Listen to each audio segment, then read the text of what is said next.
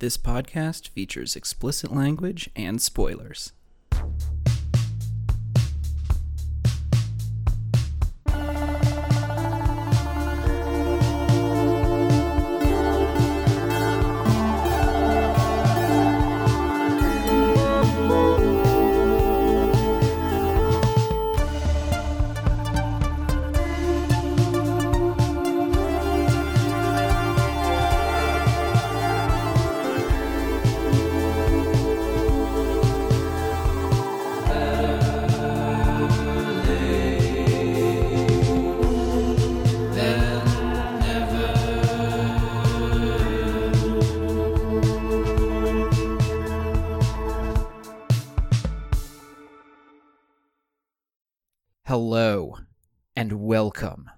To Better Late Than Never, a movie podcast where I invite a friend to watch a blockbuster, a cult favorite, or an otherwise culturally significant film that they've never seen before.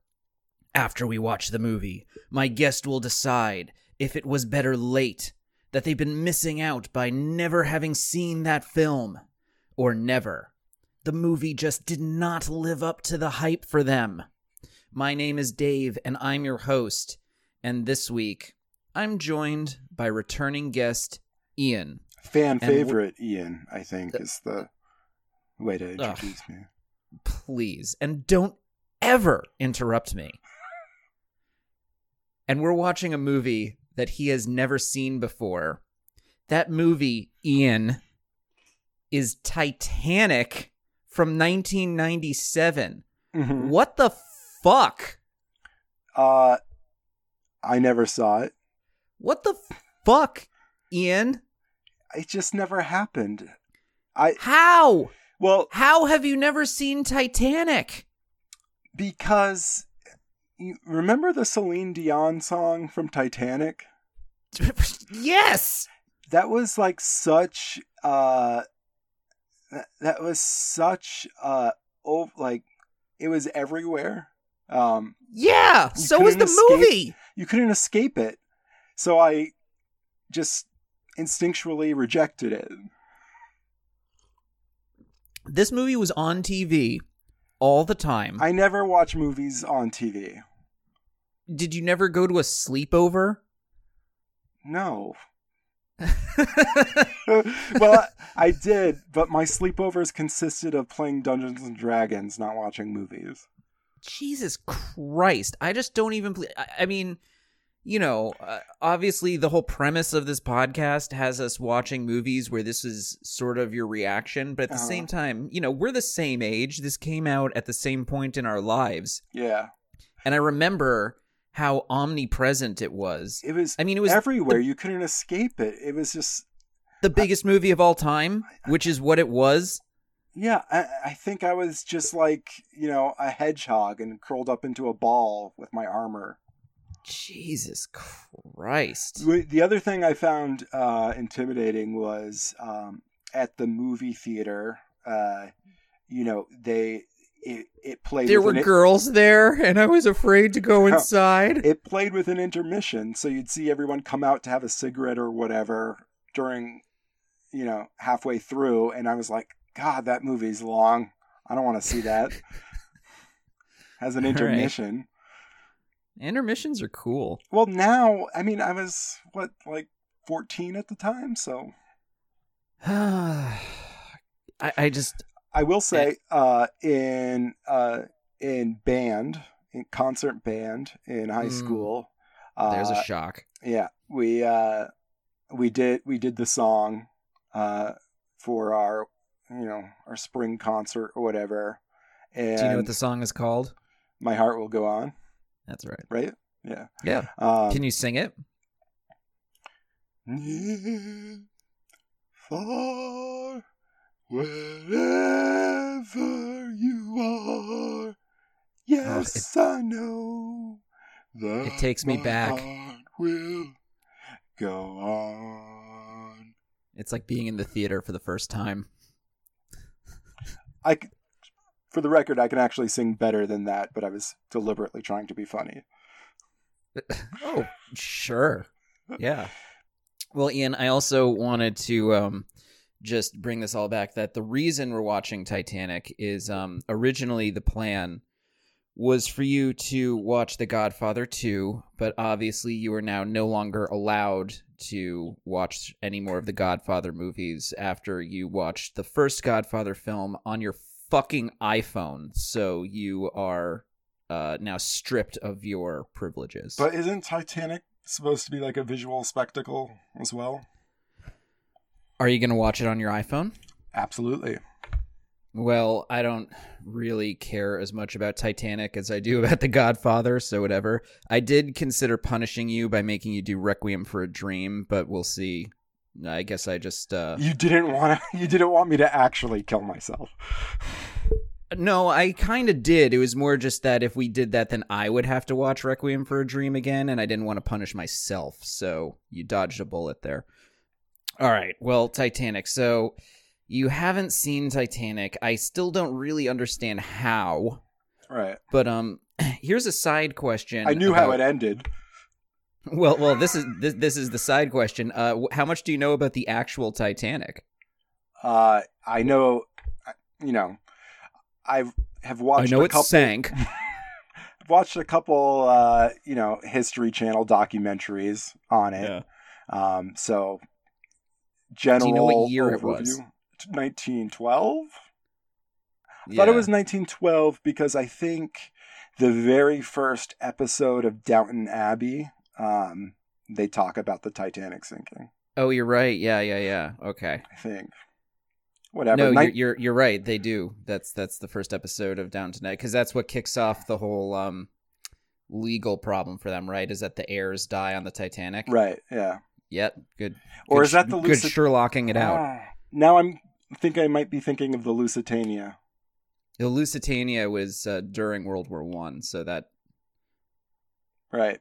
Okay. Yeah. So it would that's have to what be brought after us into the war. Yeah. So, yeah, yeah. Yeah. Yeah. Yeah. So, you know a little bit about the Titanic. Um, yeah. you know, sort of that cruising it was, was, different back then too like uh i i kind of like have a little bit of a of a you know romantic notion of what going on a cruise was like back then. Um like obviously nowadays cruises are all about like you know overweight people from the south. No offense to any of your listeners um who just want to like all you could eat buffets and like sun themselves on the deck and also, I mean, it wasn't really Yeah. like a cruise. It was like a, it, it was more like a, a luxury shuttle. yeah You know, there was Like this it- it- more like decorum and and uh well, I guess maybe we'll see, won't we? well i mean you, i i've seen like clips of it there seems you know everyone is well dressed and observing time period manners right Well, you know, certainly the rich people were, but there's those scummy underclass people. uh, i've never seen clips on the scummy ever underclass The ones who, as you described, Ian, were from the South, I believe was the term you used. No, You, I'm talking the, ab- your, No, your- I'm the way you talking about it. like a carnival or Disney cruise to the Caribbean nowadays. Yeah, where there's like a Um, shopping mall and like a giant water slide. Yeah, and Cirque du Soleil is on deck four. Right, and like here we are at this foreign country that has you know uh, uh, uh, rich historical uh, you know heritage, but stay on the ship and eat a bunch of nachos. Does the movie have a reputation for you Yeah. in any sort of sense? So uh, this, and this is another thing that kind of, I wouldn't say it made me not want to watch it, but uh, this was the movie that kind of propelled uh, DiCaprio into like the teen heartthrob status. Hmm. Uh, and so you think Leonardo DiCaprio is in this movie? I, everybody knows Leonardo DiCaprio is in this movie. Hmm. Okay. Um, and I, uh, so I imagine it's, uh, uh, you know, a good portion of people's first Leo movie. Um, but so the first time I ever saw him in a movie was he played a, a, a developmentally uh, challenged uh, kid in What's Eating Gilbert Grape, Johnny Yep. Depp film. And I was like, who is this guy? This guy's the best actor ever.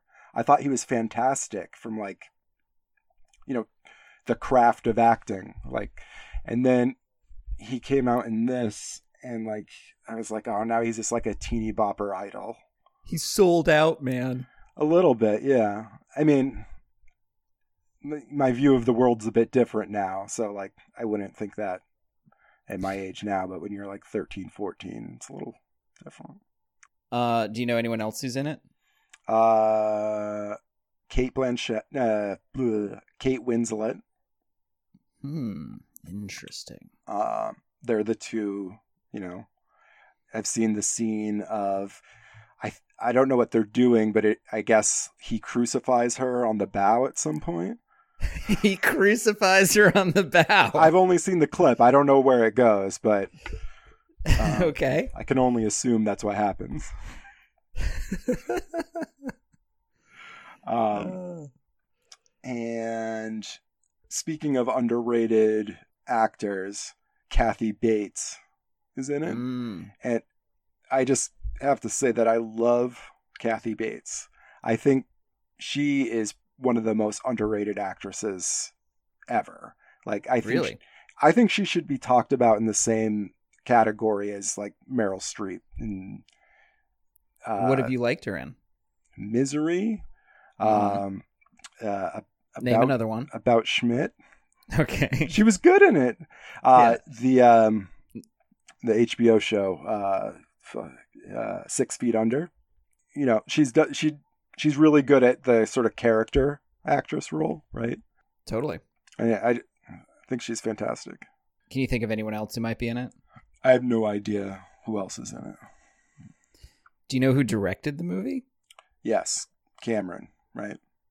Because he only does really, really expensive, long, visually stunning, but artistically crappy movies, right?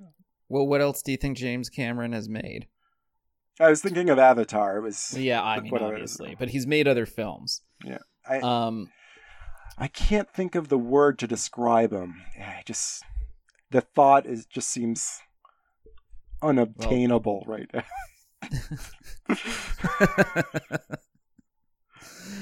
oh my god.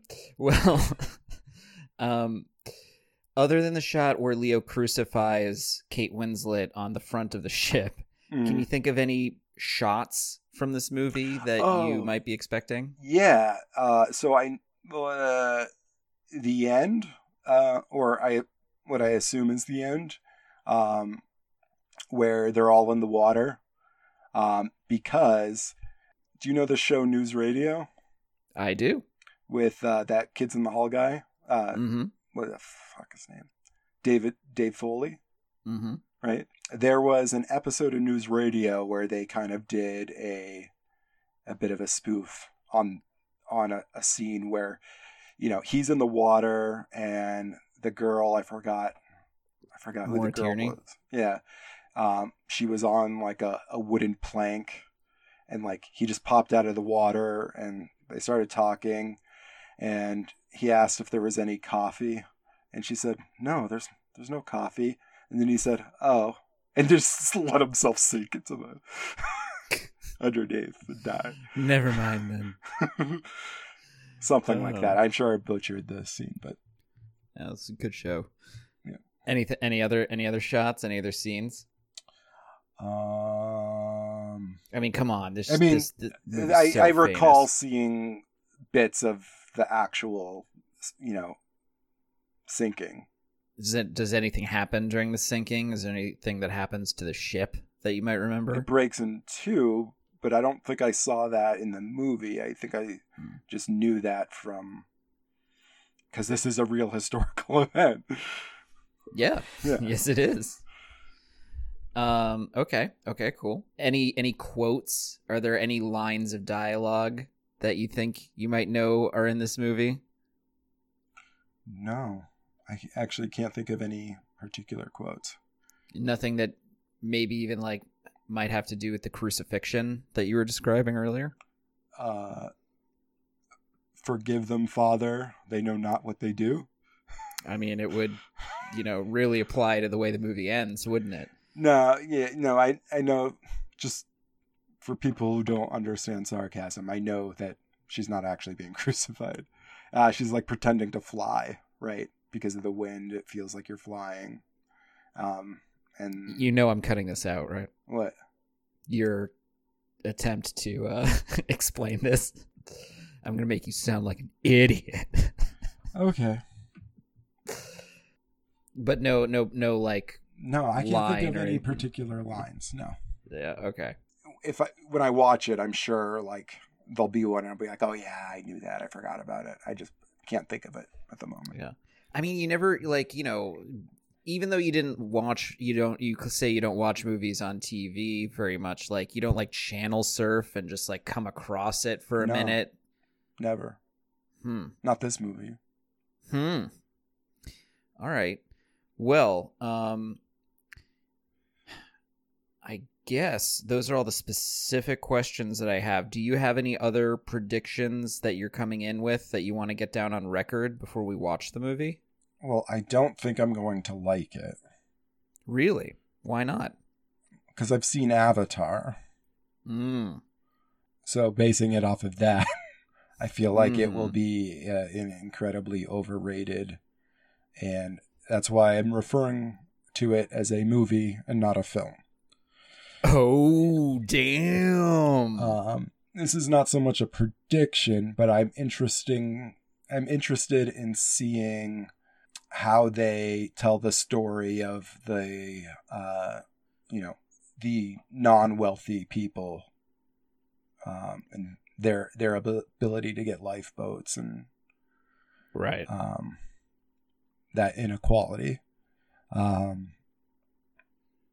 I I wonder if there was going to be any like racism. 1912. There's got to be a bunch of racist shit in there, right? I mean, will the movie even offer the opportunity for that? I don't know. I could imagine people in the crew not being white and you know Mm-hmm. someone their boss, you know, calling them slurs or something. Um, Sure. I also I predict that the actual sinking of the Titanic will be a very small portion of the movie itself. Really?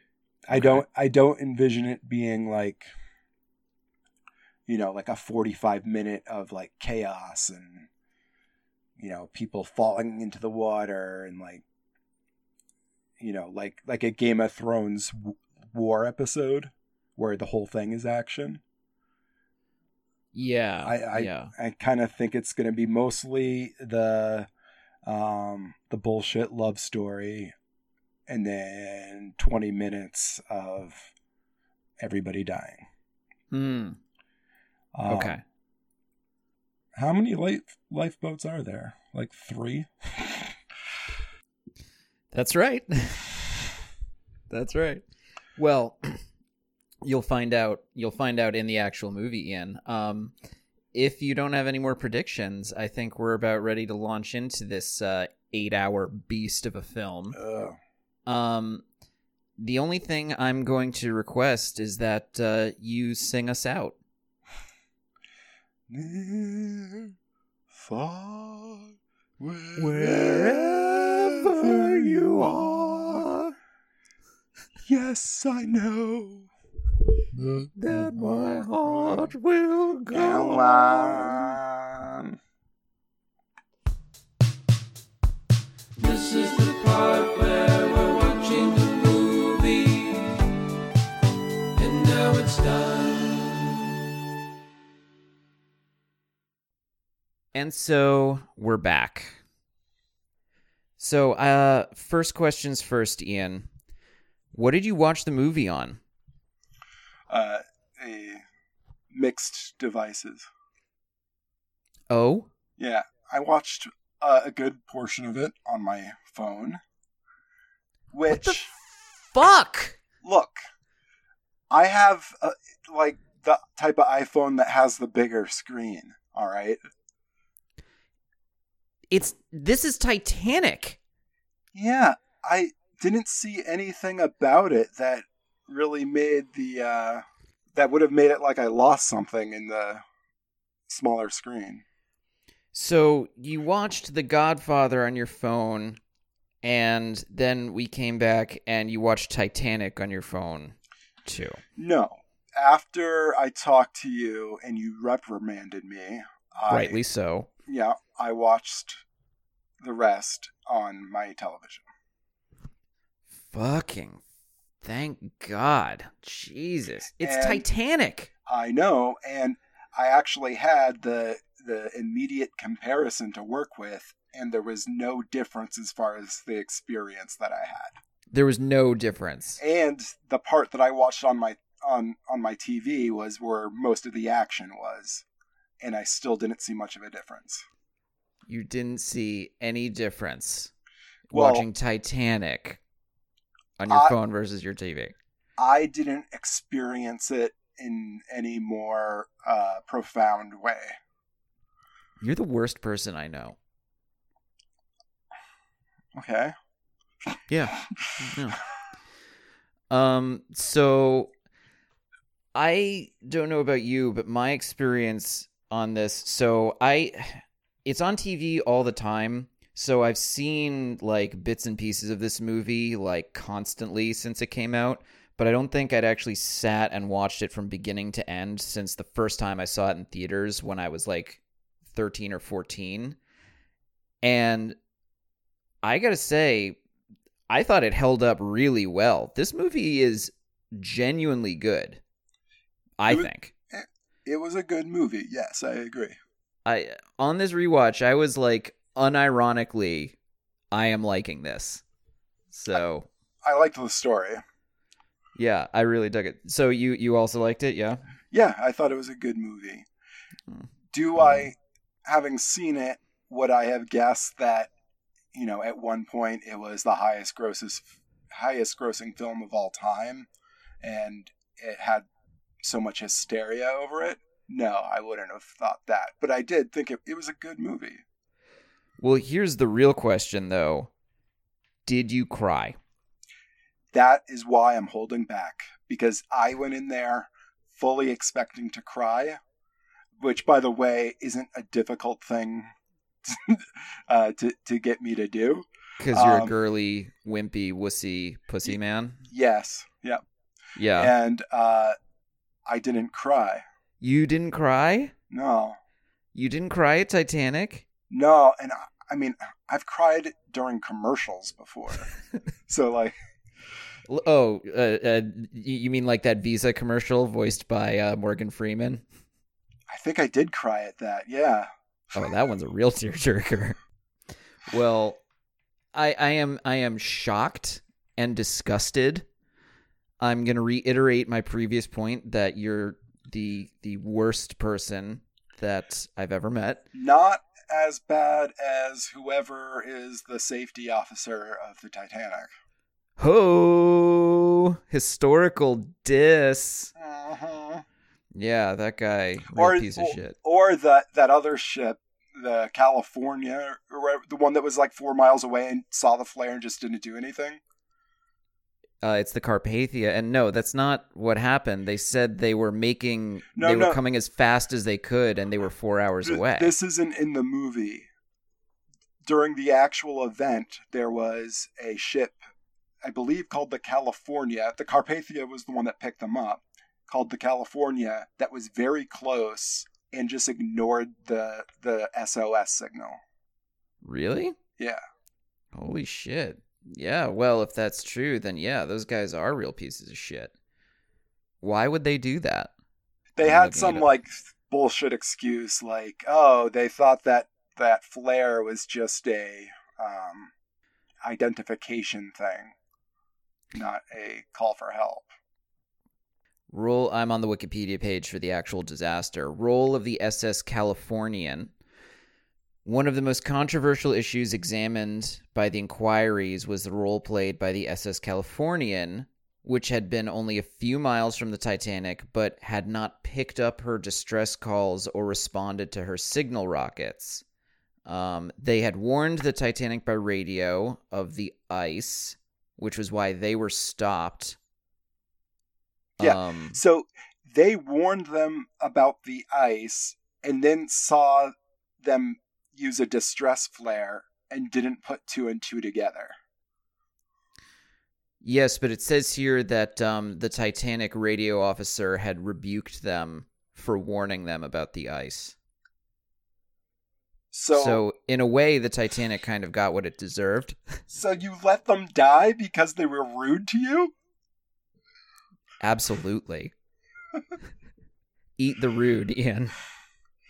Eat the Um, rich, more like it. Yeah. Well, I guess we'll get to all that. But um so before we launch into talking about the movie, we'll do a little bit of background. So here's the thing about the uh, the making of this movie, which is that um James Cameron had the idea to make this movie not as something he even really wanted to make as a movie in its own right, but more just that James Cameron, as you probably know by now, is obsessed with shipwrecks. And Yes. he wanted to find a way to basically like trick a movie studio into funding his expeditions down to the Titanic. So Oh, he's really? like, I'll write a movie about it. I, I knew he just wanted to get uh, footage of the Titanic, but I didn't know that that was that was part of he was trying to dupe the studios into paying for it. I mean, dupe is probably a little heavy, but he was like, I want to go check out the Titanic. I'll write a movie about the Titanic, and then they'll fund me going down there. And that's why That's we a have the pretty movie. slick move, actually. Yeah, yeah, yeah. It worked out for him. Um, and so yeah, and so like all that like footage and the framing story, uh, is you know real shit that he got funded because that was his initial idea. Were you surprised, by the way, to find that there was Yeah. a huge framing story in this Yeah, already enormous movie? com- yeah, I had no idea that it was going to be a retelling. I thought it was going to be a pure period piece from beginning to end. yeah, Um, I know. I'm I- not sure if that adds anything to the movie. yeah, I kind of, I kind of think it might have been a little bit better as a pure period piece. Yeah, I mean there are a couple of good moments that work with the the framing story that we'll get to, but I think, you know, you could you basically gain like half an hour by cutting it out. So Gain half an hour, and then, you know, the audience doesn't know if Rose survives or not. Mm.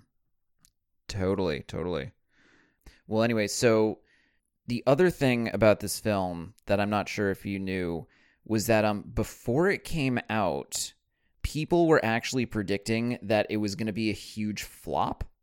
I- like the sort of the the expectation was that it was going to be a disaster. It was, it was going to really sink at the box box office. Dude, critics were loading those puns up like you would not believe. I'm sure they were polishing those Titanic puns so hard, getting them ready, but they ultimately didn't wind up getting to use them. Um, uh, part of the reason why it wasn't anticipated to do well was um, number one, the shoot was incredibly troubled. Um, so James Cameron kind of has a reputation for being a little bit difficult uh, as a director, kind of be, He's a- maybe he's a- being He's a total asshole, I thought.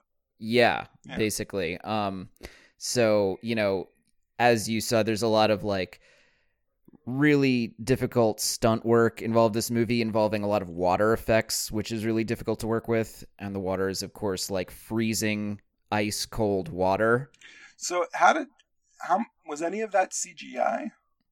I mean, there's a shitload of CGI involved, and like getting into the CGI of the film is like a whole other thing Yeah. that I, I like. We could spend so much time on, and I don't want to like get too Yeah. into that. But but a lot of, I mean, also just like a ton of practical stuff, with, especially with the water. And the thing about working with all that is that tons of people were like getting sick. They were like just getting illnesses or like even kidney Oh. infections from being in the water so much. I did hear a rumor that uh, at one point uh, someone spiked the soup at the at craft services with some sort of drug, Yes. and There was an incident at a, a, a they were rapping at a location and someone spiked the clam chowder uh with PCP. what is uh, what is PC? Is that uh, is that meth? Uh I no, it's not meth. I mean I I've don't- never done it personally. No, so I, I don't even know what it does to you. Like if it Well, if it's uh, my my only knowledge of what PCP does to you is from like you know sort of like the cops' perception of PCP, which is that it makes you like flip out. like bath salts. Yeah, yeah, Yeah. it's the old school bath salts. I mean, it doesn't from reading about it, it doesn't seem like the people in the cast had that kind of reaction to it. The interviews I was reading, they were basically like described as being kind of like high and drunk at the same time. But, you know, uh, not Sounds un- intentionally. Yeah, So, that sounds Yeah. unpleasant. yeah, especially, you know, when you're not thinking you're gonna be. So, Yeah, yeah, a, a shitload of people got high off of PCP at this thing, including James Cameron and Bill Paxton. yeah, which is insane. Did they ever find out who did it? No, Hmm. but like, what a dick thing to do, too. Yeah, especially if like someone had some sort of health condition or they could have actually Oh, I know. been seriously hurt.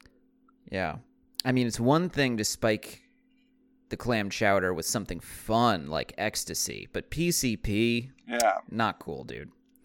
Um, or or using it amphetamines so that the crew works harder. Yes, exactly. Or as a reward, like if you put in 80 hours this week, I'll give you a kilo of cocaine. Yeah, Yeah. Um, but also uh, getting back to Cameron uh, and his reputation as a tyrant, uh, Kate Winslet was sort of like talking about how it was working with him. She said uh, that she was genuinely frightened of him sometimes. And uh, she said that she wouldn't work with him again unless she got a lot of money. did she ever work with him again? Uh, no, except she is slated to be in these new Avatar films that are supposed to be coming out. What- So are there is there like a, a specific anecdote like like he just screams at people or yeah, you know, uh, I mean, there were a few I read about that where he was just basically like he's a super perfectionist and was like screaming and yelling at people and like you know working people like dogs and um, you know Yeah. that that kind of stuff. Uh, she when Kate Winslet got injured, she like uh apparently chipped a bone in her elbow and was like you know not having a great time with all the freezing water and he was still basically being like get the fuck in that water! You know so. Yeah i i don't know. I i'm kind of on his side with that like to it's a monumental undertaking to get a movie exactly right according to your vision. Like well you don't it's want to fuck around Yeah, I know, but it's not the first time where this exact conversation has come up where it's this um how much of this behavior are you willing to accept when the end result is you know great art you know like Yeah. people are always like oh yeah but you know the you know he's a huge dick and he's a perfectionist but then the end result is you get blade runner so you know he's a he's an artist. He's a visionary. Yeah. you've got to accept you that this behavior is just how you get that. And it's like yeah i see that. But at the same time it's like you know you've seen all these stories coming out of hollywood about how that attitude gets abused. Yeah remember the thing with christian bale? Yeah. Yeah. See so like that specific example i was kind of on christian bale's side. Well see this is why you're the worst person i know it's really hard to to find that moment and where you feel confidently in character and to have that disrupted unnecessarily i i think i would flip my shit too and i understand that it's stressful making a movie and like you know it's really intense and you can lose your shit but at the same time it's like i don't know just don't abuse people like Yeah. i, I don't approve of being a dick like that Yeah. But I don't know. You know, a lot of money got made, so I guess it was all worth it. Anything is worth it if a lot of money gets made. That's always been my attitude. Yeah. Yeah. Well, anyway, speaking of a lot of money getting made, uh, they didn't think a lot of money was going to get made because um, the movie ran way over time shooting, and it also ran over budget. And this was a movie that already was like it had a huge budget to begin with. It uh, wound up costing two hundred million dollars to make. And that includes everything like actor salaries and Yeah, but I don't think it includes marketing. okay. uh, which is a, uh, accounts for a lot more. So you know we're talking like a major investment, and then post production also went way way over time, like months over time.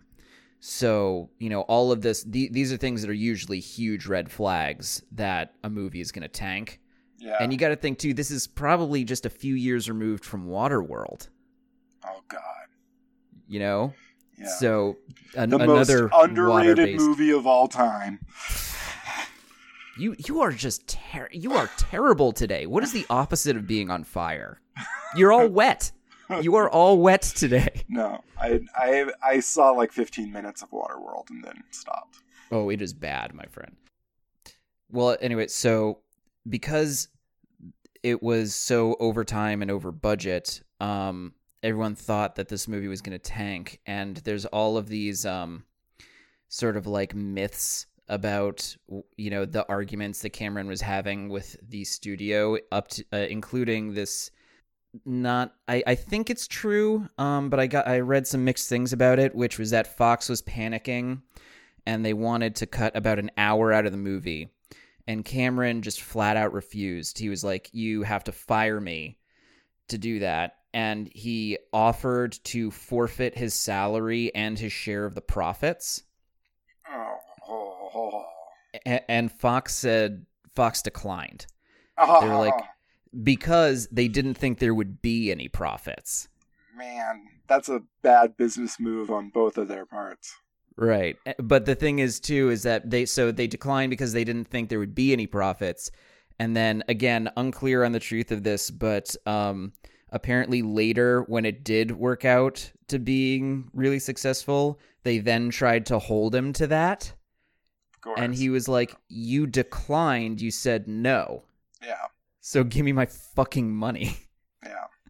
Well, that Um, also kind of implies that he didn't think it would make much money either if he was willing to forego that, right? Yeah. Uh, in fact, I have a quote from him Yeah. right here, which is that he said, We labored the last six months on Titanic in the absolute knowledge that the studio would lose a $100 million. So, yeah. And up to that point, it was the most expensive movie ever made. And if you do the math, it actually works out to being about a million dollars per minute of screen time. Well, so uh, we were just talking about James Cameron. Uh, let's talk about him a little bit more as a director and as a writer because he wrote this too. Um, Ian, what do you think of James Cameron, the director and writer?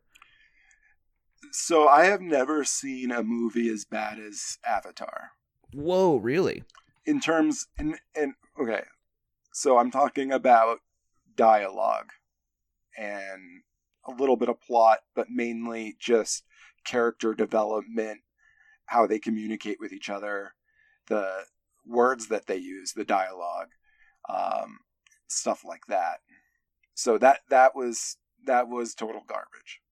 As a spectacle, yeah, it was cool, awesome. You know, Did But, you think um, the dialogue was bad in this? no, I was expecting it to be bad though, and I was, I didn't think it was, you know, amazing, but it was not bad. Mm. hmm Um, and I was so I was pleasantly surprised there. yeah. I mean, are you a fan of his other films? I never really got into Terminator. That was him, right? Yeah.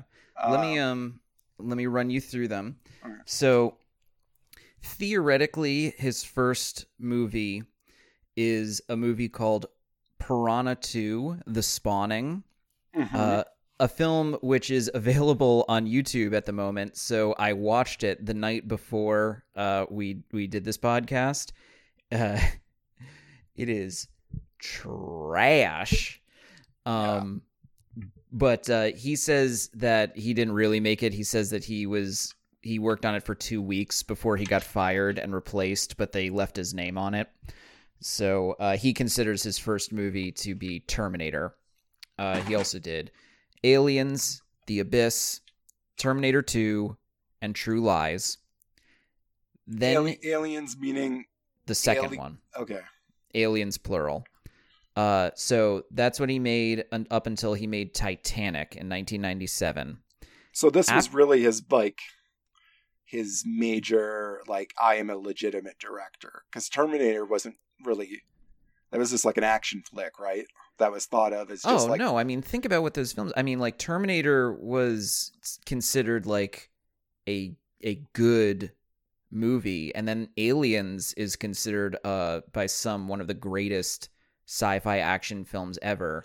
no, Then you've got Terminator 2, which is also considered one of the greatest action films ever. And then The Abyss has its fans, and The True Lies is like, you know, good. Like, he was considered a very good director already. okay. But then, you know, Titanic comes out, and it's like, biggest movie all time. Well, I then- guess this is more him as an artist, right? Or not in a fantasy world, I should say. Hmm. I guess, well, True Lies is pretty uh real world. I don't. Which is that? Which one's True Lies? It's the Schwarzenegger Jamie Lee movie Curtis. with uh, Jamie Lee Curtis yeah, yeah, and. Eliza Dushku. Is So that the Get to the Chopper? no, that's Predator. Oh. Um, ti- uh, True Lies is you're fired, Mm. or is it? I think so. That's when he shoots him out of the Harrier jet. Um, after Titanic, um, he made a couple of documentaries like Ghosts of the Abyss and Aliens of the Deep, but then he didn't make another like movie movie until he made Avatar in 2009. But what I think is interesting is that he makes Titanic, which is the biggest movie of all time. And then the next movie he makes becomes the biggest movie of all time. That's pretty cool. It ain't bad, Yeah. right? Yeah. Yeah. Well, so anyway, forget about Jim Cameron for a minute. Let's talk about the cast of this movie. So, Ian, you were correct. Leonardo DiCaprio is in fact in Titanic. I Did you think him. he was any good? Yes. You, oh, you like him? Yeah. Yeah, I thought I thought he was very good. Um, He's charming. Not much to say. I mean, he's good in everything he does. So Everything. I can't think of even if he's in a bad movie, I still like watching Leonardo DiCaprio. Mm, so got a real, a real Leo head, huh? Yeah. Well, speaking only for myself, I am a much bigger fan of his co-star, one Kate Winslet, who played Rose. Yeah. I, oh my god, she's so hot in this movie. she is so fucking hot in this movie. And I mean, she still is, and still is gorgeous, and she's a phenomenal actress. But also, damn, she's so hot. Yeah. love Kate Winslet. obligatory, uh, you know, men uh, objectifying the female star. Oh yeah, I mean yes, but also I mean you know I, I also like her because she's the star of my favorite film, which is Eternal Sunshine. But that would come later. She, by the way, also she lobbied really hard to get this role. She like fought tooth and nail to get it. She was like pestering James Cameron like a lot trying to get the part. And I'm not usually the kind of person who like feels comfortable with that kind of like aggressive self-promotion, Yeah. but like Hollywood's if you're ever going to do it, do it for this one Yeah. cuz it paid off, you know. Yeah. She d- she she could live off of this movie for the rest of her life. I know, right? Um so you've got Billy Zane as Cal. Such a dick. Oh my god. he was awful. I know. Uh David Warner is in this. He's the uh he's the thug. The thug. Yeah, Cal's uh Cal's boy. His his valet. Yeah, the Pinkerton. Bill Paxton. Is in it as the the main guy in the frame well, story. It was it was the mid to late '90s, so I think all movies had Bill Paxton in it. Or Bill that. Pullman. Yeah, You The had mo- to have a Bill in it. Yeah. And also James Cameron loves Bill Paxton, so yeah. um and then we get some uh historical people. So Kathy Bates, you were right in this movie. I love her too. I love like even when she's in bad movies, I still like watching her. Yeah. And a few other cool people. So uh Victor Garber, uh star of stage and screen, plays uh Thomas Andrews, the guy who built the ship. I like I like Victor Garber. But the the main person I wanted to ask if you recognized was uh, I wondered Ian if you recognized Bernard Hill who played Captain Edward John Smith. I recognized him, but I couldn't. I never figured out from where. But I, it was one of those things that was driving me insane throughout the entirety of watching it. And I kept on thinking Game of Thrones, but then I couldn't put my finger on it on who he was in Game of Thrones. Ian, you know him from the throne room of the Kingdom of Rohan. Ah, He is Theoden. Yes, yes. Yeah. Oh, son of a bitch. Yeah, that guy's awesome. So anyway, well, so that's the cast, uh, and I guess this would be a good time to start talking about the actual film. So, the movie begins, and that music starts, and I gotta say, so the song, the the the, the song and the music from this film has lost a lot of power from being overplayed, and we made fun of it. But you know what? It's a good song. There's a reason it's overplayed. Yeah. It's still it has a lot of power and it still does. And I and so I got to say the second it started playing when the movie started, my eyes started welling up a little bit, just like some real Pavlov dog shit. Yeah. like I, I just started getting like, oh no. and so then we immediately launch into this framing story, and I was yeah, I was curious if you if you realized there was gonna be one. yeah, yeah. Totally by surprise. Yeah. Um I do love Bill Paxton though. And so uh we meet Old Rose. Did you like Old Rose? I mean, I I didn't like the framing story generally. I I thought she was fine, and I liked her as a character. Like, um, I thought she did a very good job with the voiceover actually. yeah, I, I thought she did. She did excellent at the job she was given. Yeah. Uh, her Um, name is uh, Gloria Stuart, by the way. the Yeah. My issue is more her existing at all. Yeah. Um, so anyway, so in the framing story, uh, Bill Paxton is basically a treasure hunter slash grave robber who's uh, poking around in the Titanic because he's looking for this diamond called the Heart of the Ocean that he thinks is on the ship. Yeah. Um, and so there's also this cool moment too where um, Old Rose uh, sees. So they don't find the diamond, but they find this sketch uh, of a naked Rose wearing the diamond, and it goes on TV. And Old Rose sees it on TV, and she calls him up. And there's a cool moment where she's like, "Have you found the heart of the ocean yet?" And Bill Paxton's like, "All right, lady, I'm listening." It's a Yeah. pretty cool, Yeah. good moment. Uh, so they fly her out to the ship, and um, they show her this animation of what happened to the Titanic real quick. And I like how basically it's an excuse to use like what I assume were like pre-rendered special effects for the movie to give us a quick rundown of what we're going to be watching later. yeah. It's like, wait, ni- nice way to reuse resources there. Um, and so she starts telling them the story of what happened because they're like, all right, well, this lady might know where this precious diamond is, and I guess we have to listen to her long, rambling story yeah, I thought I thought Bill Paxton was going to end up being a bad guy. Um, Because he's a grave robber, basically. yeah, Yeah. Well, he doesn't wind up being in it long enough to be much of a bad guy. right. Um, but so uh, I marked the time too for when the movie actually starts, and it's like 20 minutes in. Mm. And so there's a nice shot of the uh, busted, rusted, broken down seafloor Titanic turning into the real thing at the docks. What did you think of this first shot of the ship, seeing it in all its CGI glory? I mean, Basically, what I'm asking is, did uh, how did you feel about the special effects in this movie? Because it's from 1997. yeah, no, I think the special effects were pretty seamless. Yeah, Um, I, I thought they did a fantastic job. Like, I Yeah, they looked good I on thought your I was, iPhone? I thought I was. Yes, they did. I thought I was looking at a real ship. yeah, that's the thing. You know, I was watching. I was like, you know, this movie's over 20 years old now, and I was like, these special effects really hold up. Yeah, I watch movies now that look worse, agreed. and and movies with a lot of money behind them. yeah. You know, So I mean, uh, it was a very large boat. yes, it was. Yeah. Um, We can just end the podcast there.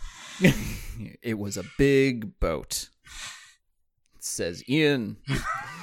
um, so uh, th- there's a shot. So in this first shot, they they're trying to show all the hustle and bustle of the docks and like the Titanic as it's being loaded. And immediately, the very first shot is uh, you see it's being loaded up with this old timey car. And now uh, it wouldn't have meant anything to you on your first watch through, but to me, watching it on this rewatch, the only thing I could think when seeing that shot is, oh, there's the car they'll be fucking in later. Yeah, I didn't even notice the car being loaded in. I don't think You'll you'll notice it the second time because I don't know. It's it was just a funny thing. I was I noticed it's just like there's the car. Oh. But anyway, and so then another car pulls up, and out steps young Kate Winslet in all of her gorgeous glory. Mm. She looks great, and she is with her prick fiance Cal, Yeah. who's this rich asshole. You know, I don't want to jump to any conclusions, but I get something of a sense that James Cameron does not care for rich people. Well, and he he was pretty good with uh, Kathy Bates's character. Uh, She's new money. Yeah. No, I mean, I don't know what kind of upbringing James Cameron had, so I'm not sure. But yeah, all the rich people were terrible. Like, yeah, and he hates corporations too. If you look at uh, Paul Reiser and Aliens and all the people in Avatar, like, yeah. which Which you is know what? Hard to blame him. yeah, and uh, that that brings us to uh, the the thing that I really liked about the movie is they made the sort of uh, differences, you know, in the social order, you know, a very large part of the movie, and Yes. I, I thought that they would whitewash over it. yeah, no, but that that is a huge part of the movie. There's a Yeah. ton of it. Yeah, so I was quite pleased with that. Yeah. Yeah, good. And actually you get some of that right here, which is that um Kate Winslet and Cal just walk right on the boat whereas everybody else has to go through in a rather uh Yeah, timely to our moment right now, they have to go through that rather invasive health inspection before they get on the boat. right. Yeah, Yeah. Something I noticed much more in our current circumstances. Um there there is also a line that stuck out to me much more uh now, which was that uh Old Rose says that to her the Titanic was a slave ship. because of the crew. No, because um it it was like it represented to her like, you know, marital enslavement. Yeah, You know, it was taking her off to like yeah, I you know, forgot about that line. Uh, yeah, it's And I understand what she's getting at, but it just it hits a little heavy now. yeah, not good, especially considering like they just were like, "Up, oh, f the people in third class. We're closing the doors. They can sing." yeah. Which, by the Uh, way, uh, I think it's still kind of like that. Um, when I was on a cruise in the in the nineties uh, with my mom, uh, the bottom floors of the guests or the guests sleep, um, every so often in the hallway they would have a door that had the ability to, to get watertight sealed, like like you see in the film but on our floor, on like a couple floors above it, those weren't there. Fucking hell. Yeah. that could just be a like a physics thing. Like I mean, I guess it makes more sense to have it lower on Yeah. the ship, right? but at But why are you time- selling like? Don't sell guest rooms down there. Hmm. Yeah, I know. Um. Well, anyway, well, so you know, in, in this early part, we do get a whole, you know, a little bit of upstairs, downstairs, where you see like, you know, the steerage quarters where everyone's in bunk beds, and then we see the upstairs where it's like these amazing suites, you know. Yeah.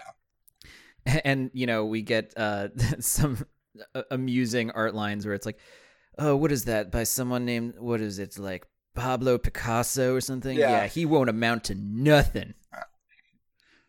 I like how the the But- thing they do with Cal is make him a complete bore, but also toss in that he like just has no appreciation for art. Yeah, well, and it's it's like complete rejection of like anything thoughtful.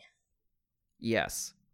And they really use that, you know, amongst all the other things to differentiate them as uh, something to highlight the difference between him and Jack, Right. who we meet here as. Uh, th- th- this is one thing, too. So we meet Leonardo DiCaprio as Jack, our brash young hero who's very poor but wins tickets on the Titanic in a poker game on a lucky hand in poker. Well, what he thinks is a lucky hand turns out to be pretty unlucky in the end. um but uh the thing about it too was that just during the scene i was kind of like how does rose know jack's story What, tell me what you mean.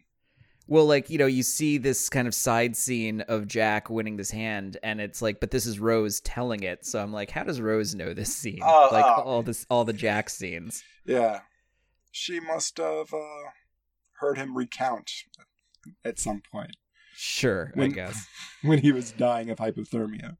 yeah You just got to tell you this one thing. I won tickets. I had a full house. he does he does explain that that happened but like you know she knows it in an awful lot of detail Yeah. um so uh jack and his ital his very stereotypically italian friend fabrizio get on the ship Oh, and uh, i know R- R.I.P. Fabrizio. oh man rest in peace uh and we get uh, we get the two of them hopping on the front of the ship throwing their arms out as it takes off and starts to set sail and we get one of the uh, famous lines from this movie that i was wondering if you would have known but you didn't did you recognize it when he said it I guess not. i'm the king of the world I didn't know that was. I mean, you even now yeah. you don't remember people saying that I mean, I, remem- I remember uh, being a kid, and when you climb to the top of the playground, you yell that. But I, I didn't associate it with this movie in any way. Wait, so no, it. Are you sure you're not thinking of like King of the Mountain? Uh, I'm pretty sure. No, That King of the King of the World is from Titanic. No, I think that. I, I don't want to waste time on on uh, this particular discussion, but that he wasn't the first one to ever say that. I'm pretty sure Leonardo DiCaprio is, DiCaprio is the first person to ever say I'm the King of James. Cameron did not invent that phrase. Well, he certainly popularized it.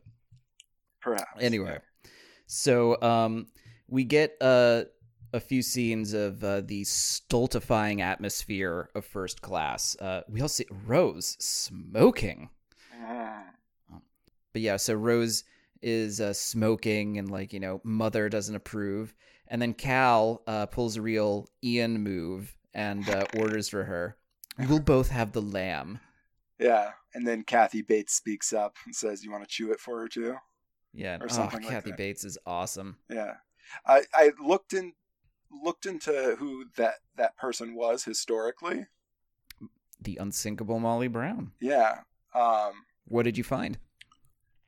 She was she was actually seemed like a really like exactly the way Kathy Bates played her. A real brassy dame. Yeah, she became a feminist leader afterwards. There's a shock. Yeah. Yeah. Um, it's also um unclear from what I was looking at whether or not she was successful in rallying people to go, or like how successful she was getting people to try and go rescue others. She wasn't successful, but uh, I, I guess she is credited with having actually done that. Right. Hence hence the nickname. So Rose meets uh, Victor Garber, Mr. Andrews, the uh, kindly builder of the boat, and they develop a pretty good relationship, which will prove uh, important to her survival later. Um, and then she has this terrible dinner with her future fiance and her terrible mother. And oh God. I know, right? And uh, she's like a female Tywin Lannister. Yeah, exactly. Yeah. Um. Oh, uh, and she's also just to throw it out. She's played by Frances Fisher. Uh, does a really good job, I think, in this movie, hmm just at playing an awful, awful person. Yeah, you have But to um, be a good actor to pull that off. sure, yeah. Um, it's not easy being that hateable. Yeah. I mean, But, it's uh, easy for me, but Ugh, yeah, you make it look effortless. But so, uh, so yeah, so dinner is bad enough that Rose develops a little bit of suicidal ideation, and yeah, um, that was weird. I thought. I thought it was kind of um, r- like really. You're you're willing to go that far after like a slightly unpleasant meal? I mean, if you were gonna marry Billy Zane, wouldn't you want to pitch yourself off the back of the Titanic? Yeah, but I'm not sure how much she knew the extent of his awfulness at that point. If that was your mom, wouldn't you want to pitch yourself off the back of the Titanic? Yeah, I, I would. I just would have done it a long time before Yeah, I was on the Titanic. I, I, I gotta say that I don't think is how I would want to go, though. Yeah, well, I guess you're hoping for the fall to kill you and not the hypothermia. Because, because what if you survive? Yeah. Well, is hypothermia that real painful to die from? I don't know, I hear I mixed just reviews. yeah. Relatively speaking, You I don't just know. go I, to sleep, don't you? I guess. I mean, so Jack describes it in this scene as pretty unpleasant. Yeah. because uh, Jack observes her and uh, you know explains that uh, he fell through the ice uh, in Wisconsin, I think, somewhere in the northern United States. He fell through the ice and almost died of hypothermia as a kid, and he found it quite painful to go through. yeah. which is he said the yeah. the water was was feeling as sharp as knives all over your skin and stuff. But Yeah. he's also trying to convince her not to kill herself. So I guess that's true, but I just I, I think it's particularly awful to hear that story to know that he went through all of that and survived, only to then die that exact way later in life. right. Ugh, poor Jack. Um, I don't know. I just I think it would be terrible to like be in the water and see the ship steaming away from you and then eventually disappearing over the horizon and then just being floating there in the black North Atlantic. Yeah. I, I'm like ready to pee my pants just thinking about it. Yeah. That doesn't bother me as much as like being buried alive. Sure, that would suck too. Um so anyway, Jack manages to convince Rose not to kill herself. Very smoothly, I might add. And um she starts trying to climb back on the ship, but then slips and nearly falls anyway. Uh, it's like imagine if she fell, like like if the movie just ended right there. Oh man, that would have been so funny.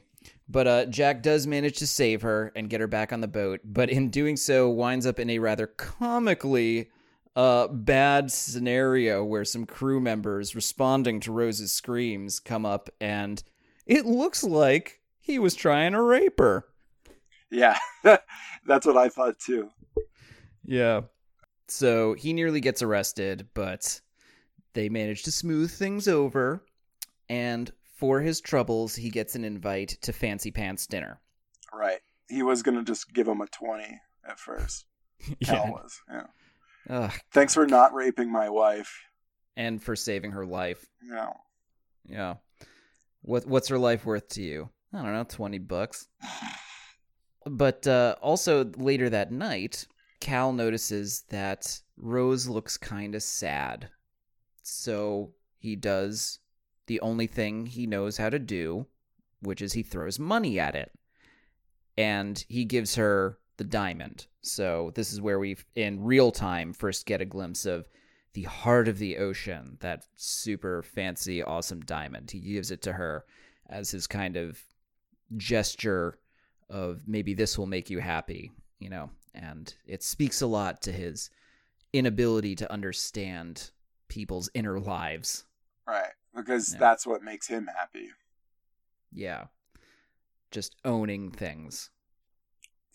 Being successful and having a lot. Yeah. I mean, I like nice things, but Yeah. I can I can also recognize when people are sad. Yeah, because Yeah. you're not a fucking narcissistic sociopath like this guy. Oh my god, thank you so much. Usually. Yeah. So, uh Rose goes on a walk around the Titanic with Jack and she sees some of his drawings. And they're very titillating. Yes. And what was the one the one legged whore? What was that? He he had some drawings of a one-legged prostitute, yes. Yeah. And uh you know, she thinks that they're quite good actually. And she starts to open up to him and get kind of taken with the idea of, you know, his free life and she she what was the line she, teach me to ride like a man. Oh, he's gonna teach you all right. that was my thought too. Uh, Um but she was she's like was a pretty progressive character. Like she brought up Freud at one point. Um, Yeah. and you know the, the appreciation of Picasso, obviously. Like, so I think that's definitely well within her character to be curious about what she views as you know good art. Yeah, well, you know, Rose is kind of like the classic sort of like she's very sheltered and cosseted and, you know, naive, but still has like, you know, a lot of soul and curiosity about the world, you know, and, you know, she, you know, is interested in things and has ideas certainly far beyond what, you know, Cal and other members of her class, at least as depicted, are capable of. Yeah, you know you know she mentions freud and the other guy is like what is he another passenger? But you know so she is naive and like you know jack is shocking to her and like mm-hmm. occasionally she is you know kind of repelled by his earthiness but at the same time she wants that yeah. I one- one thing I'll mention is I kind of thought you know both of their characters are were worldly enough to be able to see the other's point of view a Mm. little bit better than what was shown at first in some of the initial interactions. Like, you know, Rose would know that he is likely uneducated, poor person. Things that he says may come off as rude in like a in a Edwardian dinner setting, but are the way other people speak without any, you know, uh, malintent. yeah she can take And- it as it's intended Yeah, yeah, yeah, and and you know the, the reverse for Jack. Like, I would think you'd be a little bit more like careful or um, trying to be sensitive to what he perceives rich people to be like. But he was kind of just himself the whole time. well i mean you know he didn't like spit on the floor or He nothing. did, yeah. He spat out the ocean, and that uh, no but uh, at well but he didn't do that at dinner No. But I thought that was like, why does the poor person have to be like this disgusting slob who just spits, teaching her how to spit? Well, you know, it's funny too, which is that it is disgusting, but then it comes back. It actually has a plot function. You're talking about in the car? Gross. Um no, it helps her escape from Cal later. There's That's a right. callback to it. She spits in his face. Yeah. Yeah. So, uh, for all that, they're actually they're yeah, it's gross that she teach me to spit like a man, and I'm like, Yeah. ew. But then it winds up having a point. Yeah, I know. Uh, no, you're right though. It is a little dumb. Um. Well, speaking of that dinner, so he has to go to dinner, and thank Christ, Kathy Bates helps him Yeah. because otherwise he was going to be fucked. Can you imagine if he showed up in the clothes he was wearing? Well, I I wonder if that was the idea. Like when Cal offered him the invite, if the intention was to humiliate him. Yeah, or maybe not humiliate per se, but more like, hey, everybody, get a load of this show. This, like, Well, that's humiliating.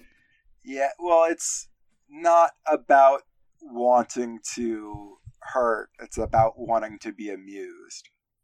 I mean, after everything you've seen of Cal in this movie, Well, yeah, don't you feel was- like wanting to hurt? yes, sort of yes. in hindsight, that's clearly what he was trying to do.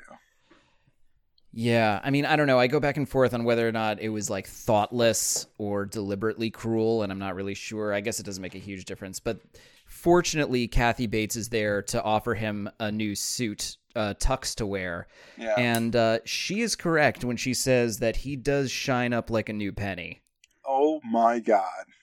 He looks so hot Fan in that tux. fucking tastic. He's like the Kate Winslet of men.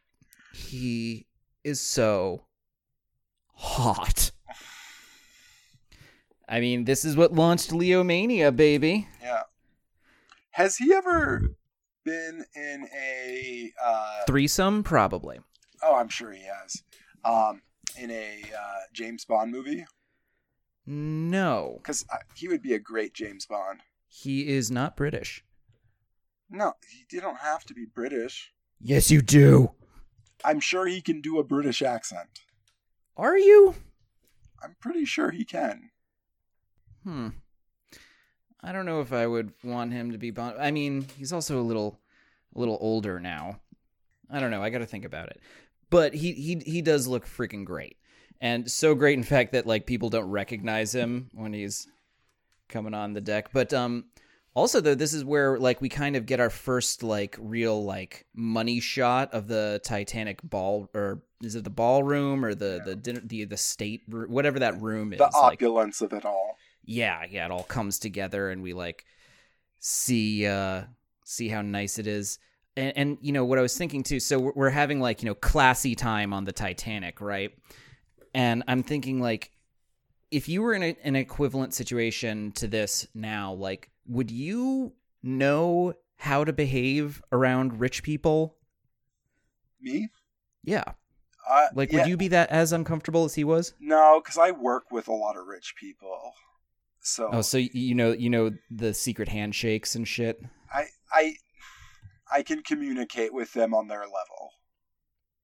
Ooh la la! Look no, at you. no, no, it's not. It's it's it's not really a skill. You just get used to it, ha- like talking to them on a regular basis. You you you know, it's still the- you know the same thing, like rejection of creativity, misogyny, homophobia, uh, racism. racism. Uh, Yeah, I, I mean, do you have any more advice out there for our listeners who might want to be able to, uh, Talk to a rich person.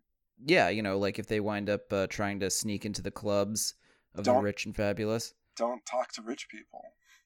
Good call. Good call. But Well- th- then the thing with the forks, again, Kathy Bates saving his ass. Kathy Bates saves him at first, but it's not enough to save him from Rose's bitch of a mother who blows it when because he's passing up until that point. But then she's all like, "So, Jack, tell me, how are the accommodations in steerage?" Oh my god. I mean, just say what's your room like even if you're if it's an honest curiosity. It is not an honest curiosity. It is not at all. It was like, "Hmm, let me just be a big fucking bitch." Yeah. Well, because she wa- she's deliberately trying to undermine Rose's chances, and we understand her reasons later, but still, Yeah. I'm not sure it was entirely clear to the family that it was a potential romantic involvement. Hmm, I mean, you know, Rose's mom knows Rose, so. I suppose. But I, I mean, Rose's mom is also a bitch to Kathy Bates earlier too, yeah. and that doesn't have any sort of like underlying Well, she's reason. new money. It doesn't Yeah. count. Yeah, that's just pure classism. So fuck Rose's mom. They Um, they earned it so not inherited it. So Yeah, exactly. it doesn't count. They've had to work. Exactly. point, you know. But the cool thing about Jack is that he handles himself he handles that pretty well. He launches into his whole like, you know, uh extolling of hobo life speech basically where he's like I I like being free and you know everyone's like yay cheers and that's that. So he handles it like a champ. Mhm. But then he invites Rose to the uh steerage party. Yeah, the, this is the Dirty Dancing. Uh, Yes. you know, Yeah. scene. Did you like that scene? Yeah, I did. It actually looks like a pretty fun party. Yeah, it did. Yeah. And Everyone I don't even like parties. Yeah, I hate parties, but I would go to that party. Yeah, yeah, yeah. Rose gets all hung over. Cal's a dick to her. Then her mom's a dick to her, and that's where we find out her mom's true intentions, which is basically that the family's broke. Yeah. So the only hope they have is that Rose marries rich Cal to Mm-hmm. save them from having to uh, work for a living. Right. Which And- happened all the time during this time period. sure you know whatever so you know it's it's a real it, it is an actual like game of thrones moment where it's like do your duty for the family Yeah. Uh, Uh, a lot of it, though, was rich American women saving British men from having to work by moving. Like, they wanted the status of being a duchess or a, yeah yeah you know, whatever, whatever titles they get. So, marrying men who are, have a good name but not enough money. right yeah yeah no it makes sense there's also that we find time here for rose to have a quick conversation with uh victor garber where she just happens to be like hey are there enough lifeboats on this ship Mm. and and he's like oh no god no Yeah. I kind of, when they said that, I was like, I bet that's foreshadowing something. yeah it, it just might be I'm I'm super perceptive though, so I don't know if most people got it. well you know a lot about film Yeah, so I, I know how it generally works. you speak the language of cinema but anyway we're basically at uh, what do you want time? Where uh, rose has to make her decision as to is she going to choose the oppressive stultifying suicide inducing rich person life or is she going to choose to be free and poor with jack? And this of course is the incredibly gory uh, Passion of the Christ esque crucifixion scene where Jack nails Rose to the front of the Titanic Yeah. that you called in the beginning. Uh, the the crucifixion, Yes. the crucifixion scene. Yes. Yeah. Yeah. No, of course it is the very famous "I'm flying" scene. Yeah. Uh, did you recognize that line? I'm flying. "I'm flying, Jack." Yeah. No, I mean I knew that scene. Anyways. Oh, good, good. Uh, what? And also the song comes in. Yeah. Too. Yeah. It's got with all its power. That yeah. was that's basically like the movie is before having actually seen it is that that scene in the song. Yeah. Did did I mean that's probably the most overexposed moment in the entire movie. Um did it still work like in context? I wasn't emotionally moved by it. Hmm. Hmm. All right. I to be honest, uh even though I felt like the rest of the movie worked for me, I wasn't either so much Yeah. um just because that that one particular moment has been so overexposed. Right. It's and also it's kind of like the most soap opera-y, Yeah, it's just really I thought it was kind of silly. sappy. actually. Yeah.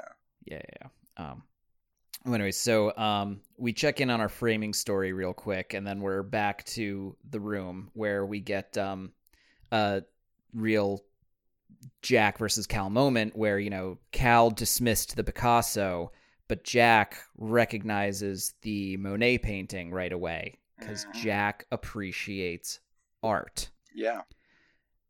And this is where we get another rather famous line from this movie.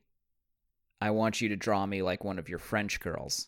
have have they kissed yet at that point? Yeah, they kissed on the front of the ship during the I'm flying part. Okay, so this wasn't like the the friend uh, situation anymore. But she got. no, I it's mean, clearly she, romantic. she uh, went right for the jugular there Yeah. because this is all over the course of like three days. Yeah, it's happening really fast, which is kind of hilarious if you think about it.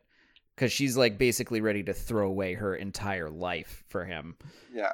But uh, fun sort of like trivia bit about this scene is that um, this is the first scene that Leo and Kate Winslet shot together on the movie. Hello, I'm Leo. Nice to meet you. I'm Kate Winslet. All right. Well, I'll just lay down over here. Yeah. Um, yeah, I know, right? It's sort of like, well, I'll just uh, shake your hand and then let's uh, let's get to it. Right? See what you got there. I, I it is a good scene though. Yeah, and uh, I mean the scene was quite clear, and you know it was all very clear that it was, you know, an artistic thing, not a sexual thing. Yeah, and and it's it's romantic. Yeah, and Well, in indeed like just taking away like the prurient sexual element of it, it was er, like erotic. yeah, you have to, in order to do that, you have to really see the other person, Yeah. and then Um, she has to really trust him, and Yes. allow herself to be seen. Yes. Possibly for the first time in her life. Um it does though set up what I think is the biggest laugh out loud moment of the entire movie, which is it cuts to old Rose saying it was the most erotic moment of my life. Yeah, And then you get that reverse shot of everybody staring. it's like 30 people. yeah. I kind of so rolled my eyes there. I, I, I laughed out loud, even though I knew it was coming. Just the reverse shot is so funny. Yeah. Um, but what's also cool about it is like not just that it's funny, but that um, cl- at this point it is clear that everybody on the ship and the framing story is hanging on her every word. Right. Yeah. Like she's got, you know, no one cares about the diamond anymore. Everybody is like bought in, you know, like they're, they're interested in what happens next. And this is um 90 minutes into the film. We're about pretty much exactly halfway through the movie. And this is basically where the actual like good stuff starts happening. This is where the sinking plot starts to to kick in Right. they uh, start to run away from David Warner. They flee through the ship, all the way through the bowels of the ship, through the engine room, and everything like that. They make it to that car, and they have sex in the car. Actually, some pretty good editing for sex scene in that, where you know he manages to make a lot of things clear without showing anything. Yeah. But then we cut to the outside. And we get the guys in the crow's nest. You know, one of them can smell ice. Yeah. I don't know. If, I don't know if you know that. But um, they pop out. They pop out from the car. Rose tells Jack, "When the ship docks, I'm getting off with you." She just got off. Yeah, nailed it. Alley oop. High five.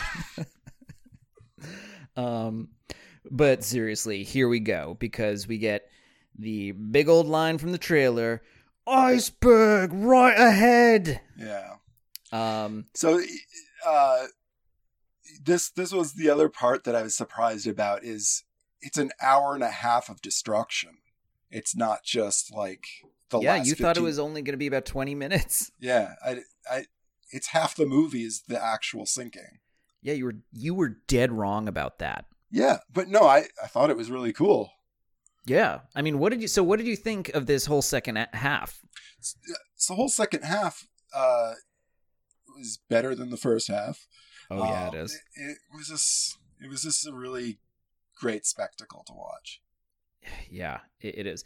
Including th- this one scene, like just the, the attempt to miss the iceberg is very exciting. Yeah, Even though you know it's not going to work out, it uh, you, you kind of feel yourself like hoping. yeah. You s- there's something in the back of your mind that's preventing you from not giving up. Yeah, You know, you're like, maybe this time.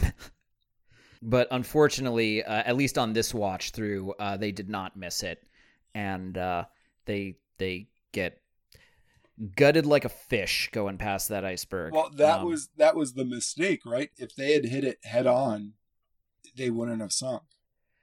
you know the thing is the way it's depicted in this movie at least that thing is so big i wonder if they'd run right into it the whole fucking thing would have just caved in right there and they would have sunk in an instant No, well, this is another like one of those History Channel documentaries I've seen where they like they break it down and you have like structural engineers taking a look and they made the suggestion that they likely would have been fine if they had just hit it head on.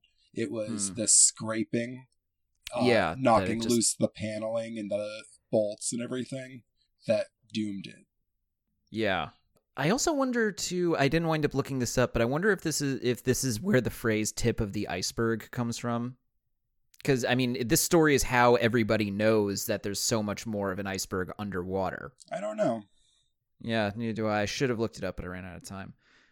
Well, so the, the ship is ripped open and starts to sink, and we see uh, that becomes apparent earliest under, you know, down in the lower decks, and uh, what I think is usually probably the smartest thing to do if you think a ship is sinking: follow the rats. Yeah. When Yeah. all those rats are fleeing, it's like not How do they how do they know? Rats are smart. the whole crew gets together and they they have a powwow about what's going to happen and they determine that the ship is going to sink. Um, the the asshole from the White Star Line who'd been pushing for them to keep going faster and faster the whole time, uh, recklessly. He can't believe it. He's like, "It can't sink." And Yeah. Victor Garber gets the cool line. He's like, She's made of iron, sir. I assure you she can. So they determine that they have an hour before the ship is going to sink, maybe two.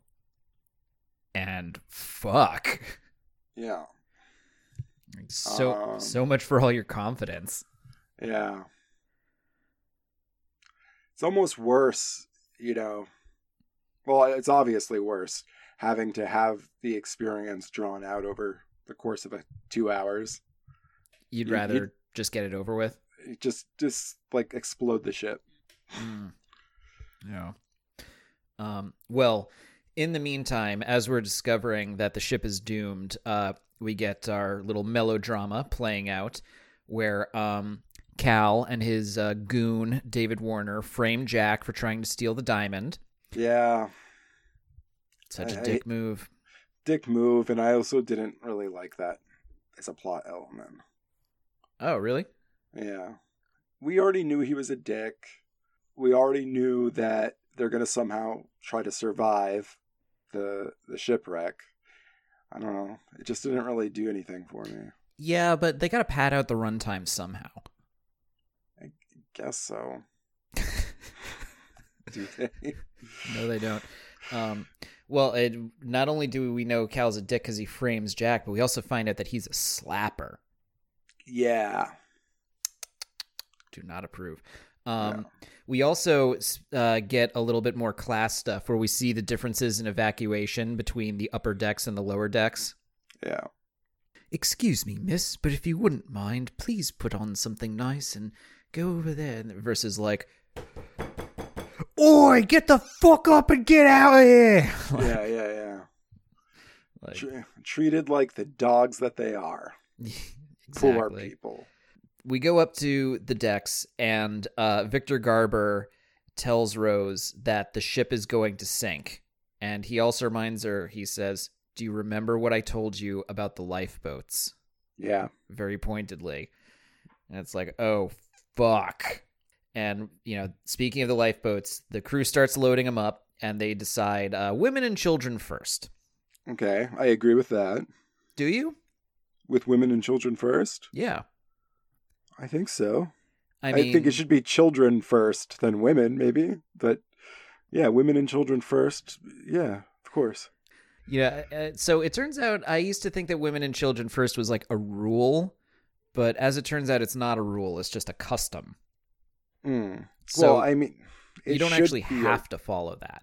I guess so, but you're a terrible person if you don't. Well, right, so so this brings up something that I was thinking about a lot during the watching of this movie, which is sort of like um h- how you would kind of personally deal with this situation Mm-hmm. and you know so i mean okay so there's there's women and children first would you I, I, I mean would you be able to basically accept your own because we're both adult men so would you Yeah. be able to accept your own death in order to follow that norm Uh, yeah. If I had to get my wife and son onto a lifeboat, and there wasn't enough room for a third, I would do that without hesitation.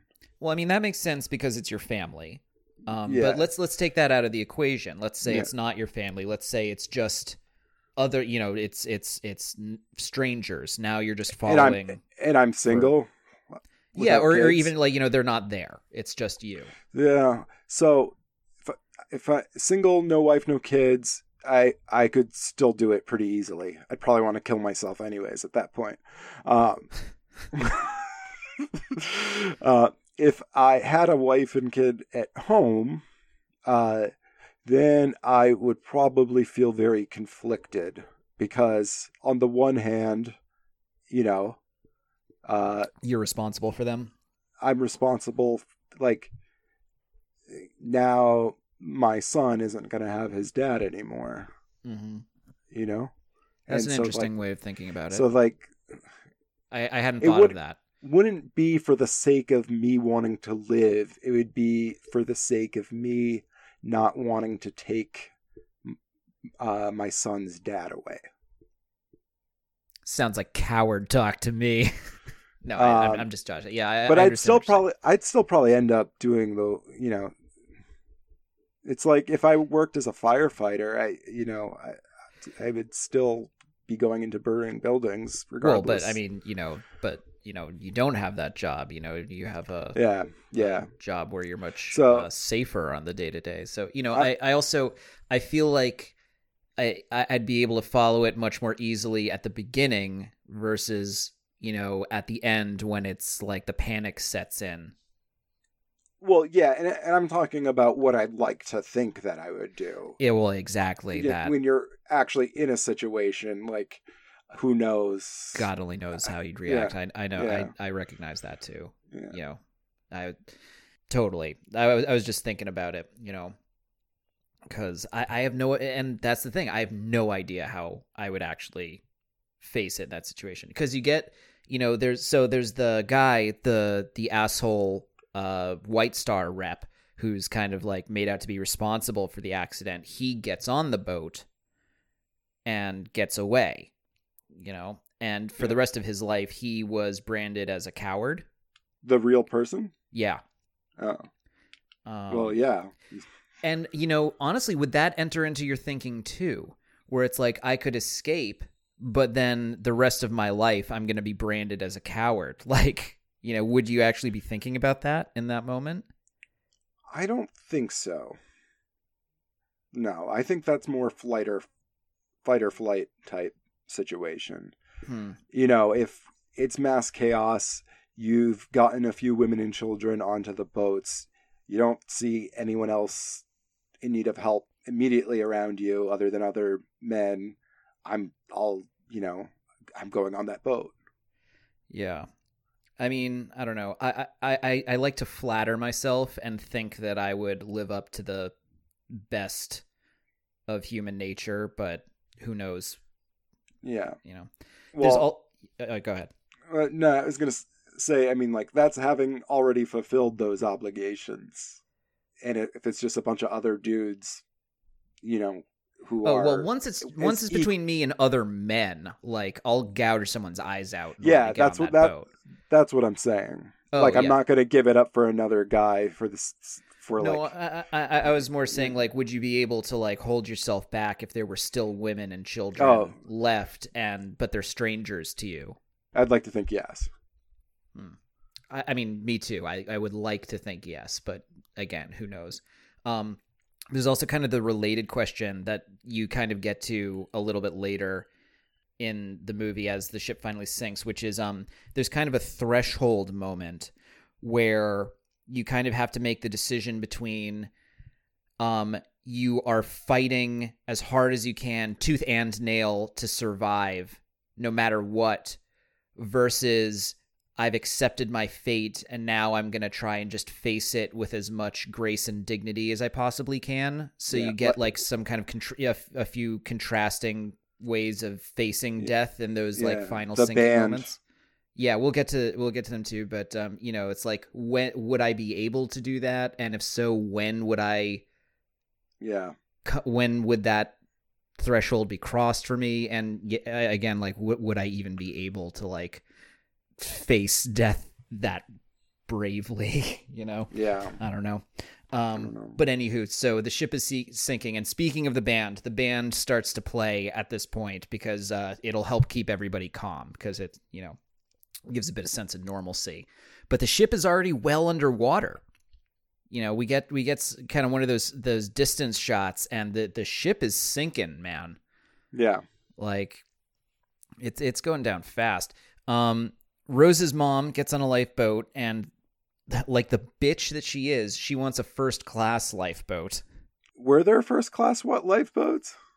I mean, not in principle, but possibly in But practice. they gave preference to first class people. yeah, seemed like it. Yeah.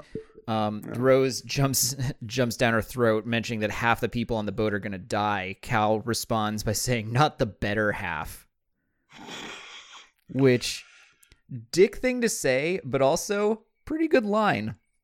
Yeah. Yep. That's that's his character in a nutshell. I know, right? But Rose uh, has a pretty good rejoinder to that a few lines later, where in reference to Jack, she says, uh, "I'd rather be his whore than your wife." Ouch. I know, right? And then she spits in his face. Nice spit Yeah. callback. Yeah. So Jack is locked in the hold of the ship. Um, terrible way to die if he'd gone out that way. Yeah. Goddamn. Um, here's the thing. So you're handcuffed like there. Do you think you'd have been able to break your hand in order to get out in that situation? I really don't know. Yeah, me I, either. I, I never been in in a situation remotely close to that where you know there's stories of people cutting off their own legs with a pocket knife or yeah. whatever. I I, I can't imagine ever being in able to do that, but there's something probably just chemically that that occurs in your brain that wills you to do it if you have the right brain chemicals right like um I, I, I don't so I, I have no idea i've never been under that m- amount of stress Yeah, same. Um, well, fortunately for him, uh, Rose comes to his rescue. Um, she comes down into the bottom of the sinking ship, and she gets a hold of an axe. And um, could you trust a girl to axe you free of a handcuff? yes in that situation Yeah. I mean, I I, guess take- you have no choice, but dude, she closes her eyes. yeah i'll take my chances with the axe if she misses hopefully it's in my head yeah. Um, well, fortunately, she doesn't miss, and she axes him free of the cuffs. Um, they go out into the. Uh, she she's she comes down into this flooded corridor, which every time she enters it is getting more and more flooded. And dude, fuck that flooded corridor is fucking scary. But like the second time when she comes in, when it's even like more flooded and like the lights are flickering and the like there's really good sound effects work here where like the ship like the groaning of the ship hmm all around like you know and and like the the sparks and everything dude that that th- that that scene down there is freaky as fuck even now Yeah, no, it was it was like a natural natural disaster flick. Yeah, Right? It was yeah. like apocalyptic. yeah um and, and we keep cutting too to these sort of like it's wrong it's not exactly an establishing shot but these like distance shots of the titanic from the outside where you see the progressive sinking of it and like it's intense seeing it going down like you know you see how much farther in Yeah. it's going oh and there's also uh, a couple of shots that i really like which is um the, these v- even more distant these very far out shots where you just see kind of like the speck of the ship lit up on the all black ocean uh, I'd have to go back and look, but I, I remember being, you know, very impressed with the visuals of the, this whole section. Yeah, no. Well, all right. So they get free, and um, they start trying to get from the bottom of the ship back up to the top. But um, order is starting to break down, especially given that uh, their the crew is basically holding all of the third the lower class people down in the ship and trying to get let they're not letting them up and off. You know how horrible. Yeah. Well, they're they know there's not en- enough lifeboats for everybody. Yeah, and uh, you kind of understand where they're coming from where it's like if if order breaks down and every if shit breaks down and everybody gets loose and like you try and storm the lifeboats like it, all is lost for everybody but at the same Yeah. time it's like on the other side like they're being trapped down there like animals Oh yeah. I mean, I'm not uh, a proponent of the practice, but uh, yeah yeah, that was it's ice cold. Yeah. Um but you know, d- nonetheless, order is breaking down on the top too where people are starting to realize just how desperate things are and they're starting to attack the boats and you know, progressively more desperate actions are having to be taken to defend these lifeboats and Yeah. shit's starting to get scary up there. Right. So all these, uh, you know, prim and proper rich people are all of a sudden in a situation that poor people find themselves in regularly in being having to work hard to survive.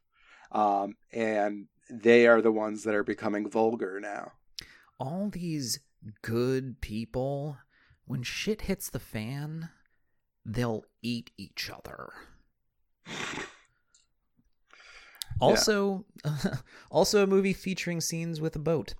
Um, I keep thinking like so the water is freezing, right? Like it's freezing cold, and you'll die of hypothermia. Yeah. How long can you live in that water before you die of hypothermia? I think like a, like a half an hour, maybe. I'm not sure. I think it was quicker than that. I mean, we saw how quickly people died in the movie. It seemed like it was quicker than half an hour. Well, what what I was thinking is that um, if I was what I watching it this time, I was imagining that rather than trying to storm the lifeboat, an option would be as the ship goes down and the water line comes up forget the lifeboats that are being lowered um get a hold of something that floats you know something wooden so like a chair a table. I mean you've got the life vest too but like get something else also because you know you see like throughout the ship they're like running past all the like dining shit you know so there's like tables and chairs all over the place Yeah. grab that, jump in the water, and basically try and get yourself to one of the lifeboats that are already out there.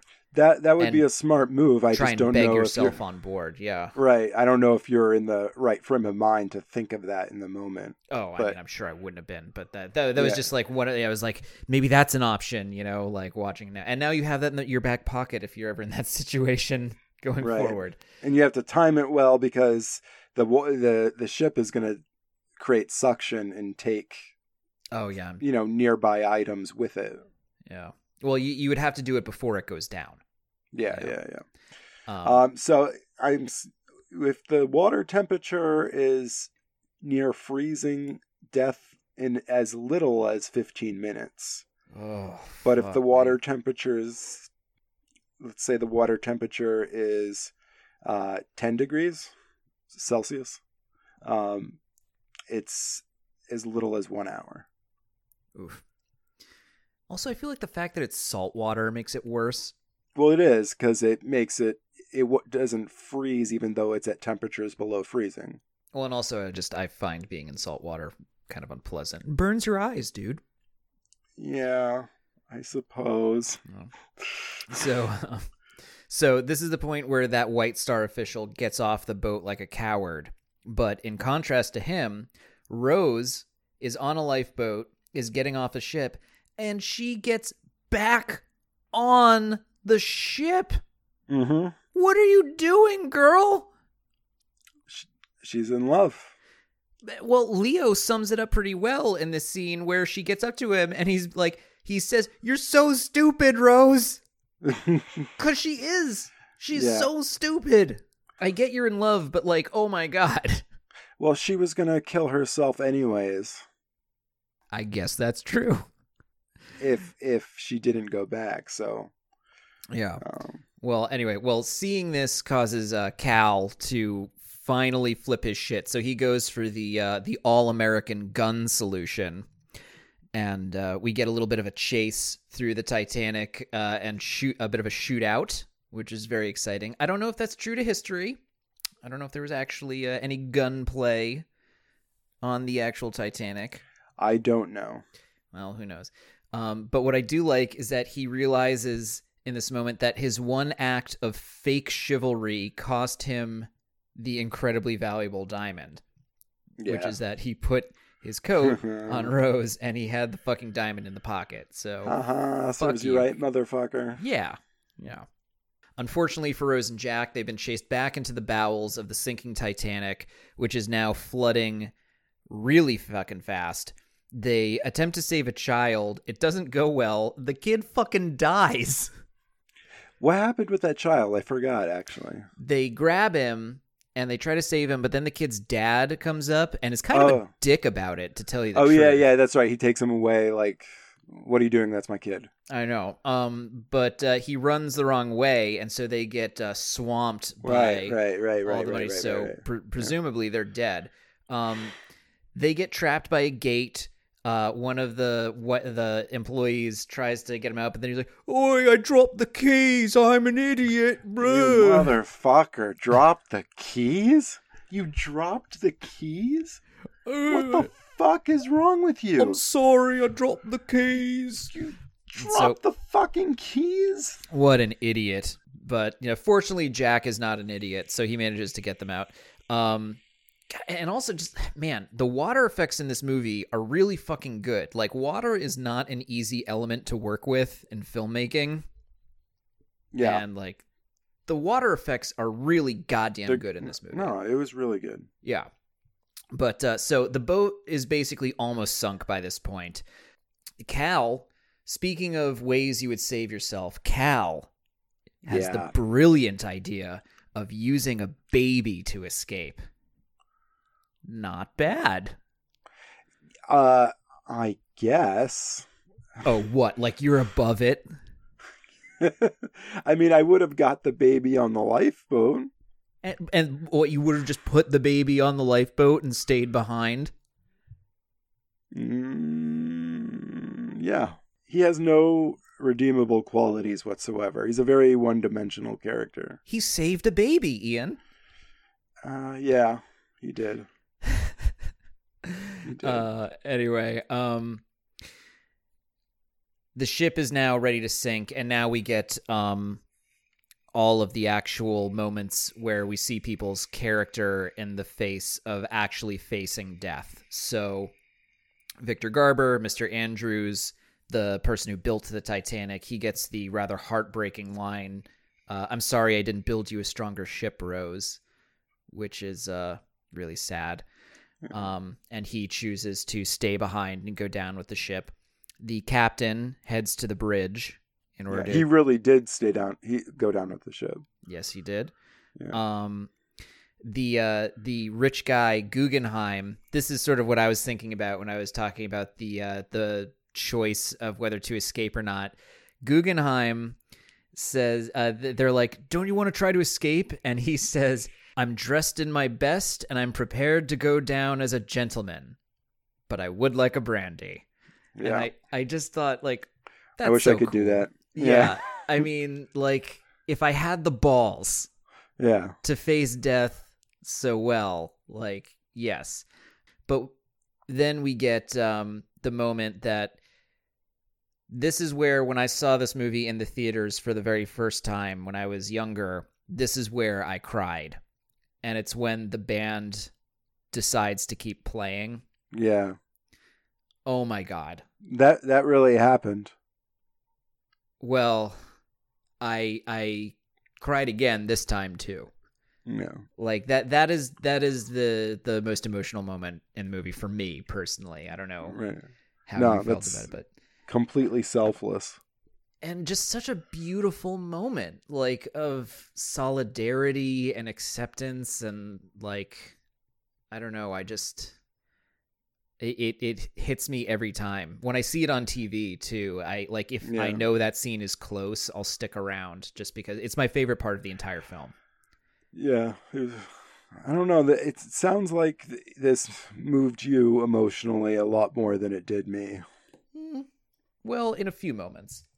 We see a few other people who die. So that Irish family you didn't notice goes down with the ship. And then you see the ship start to tip. Mm. And the back of the boat comes out of the water.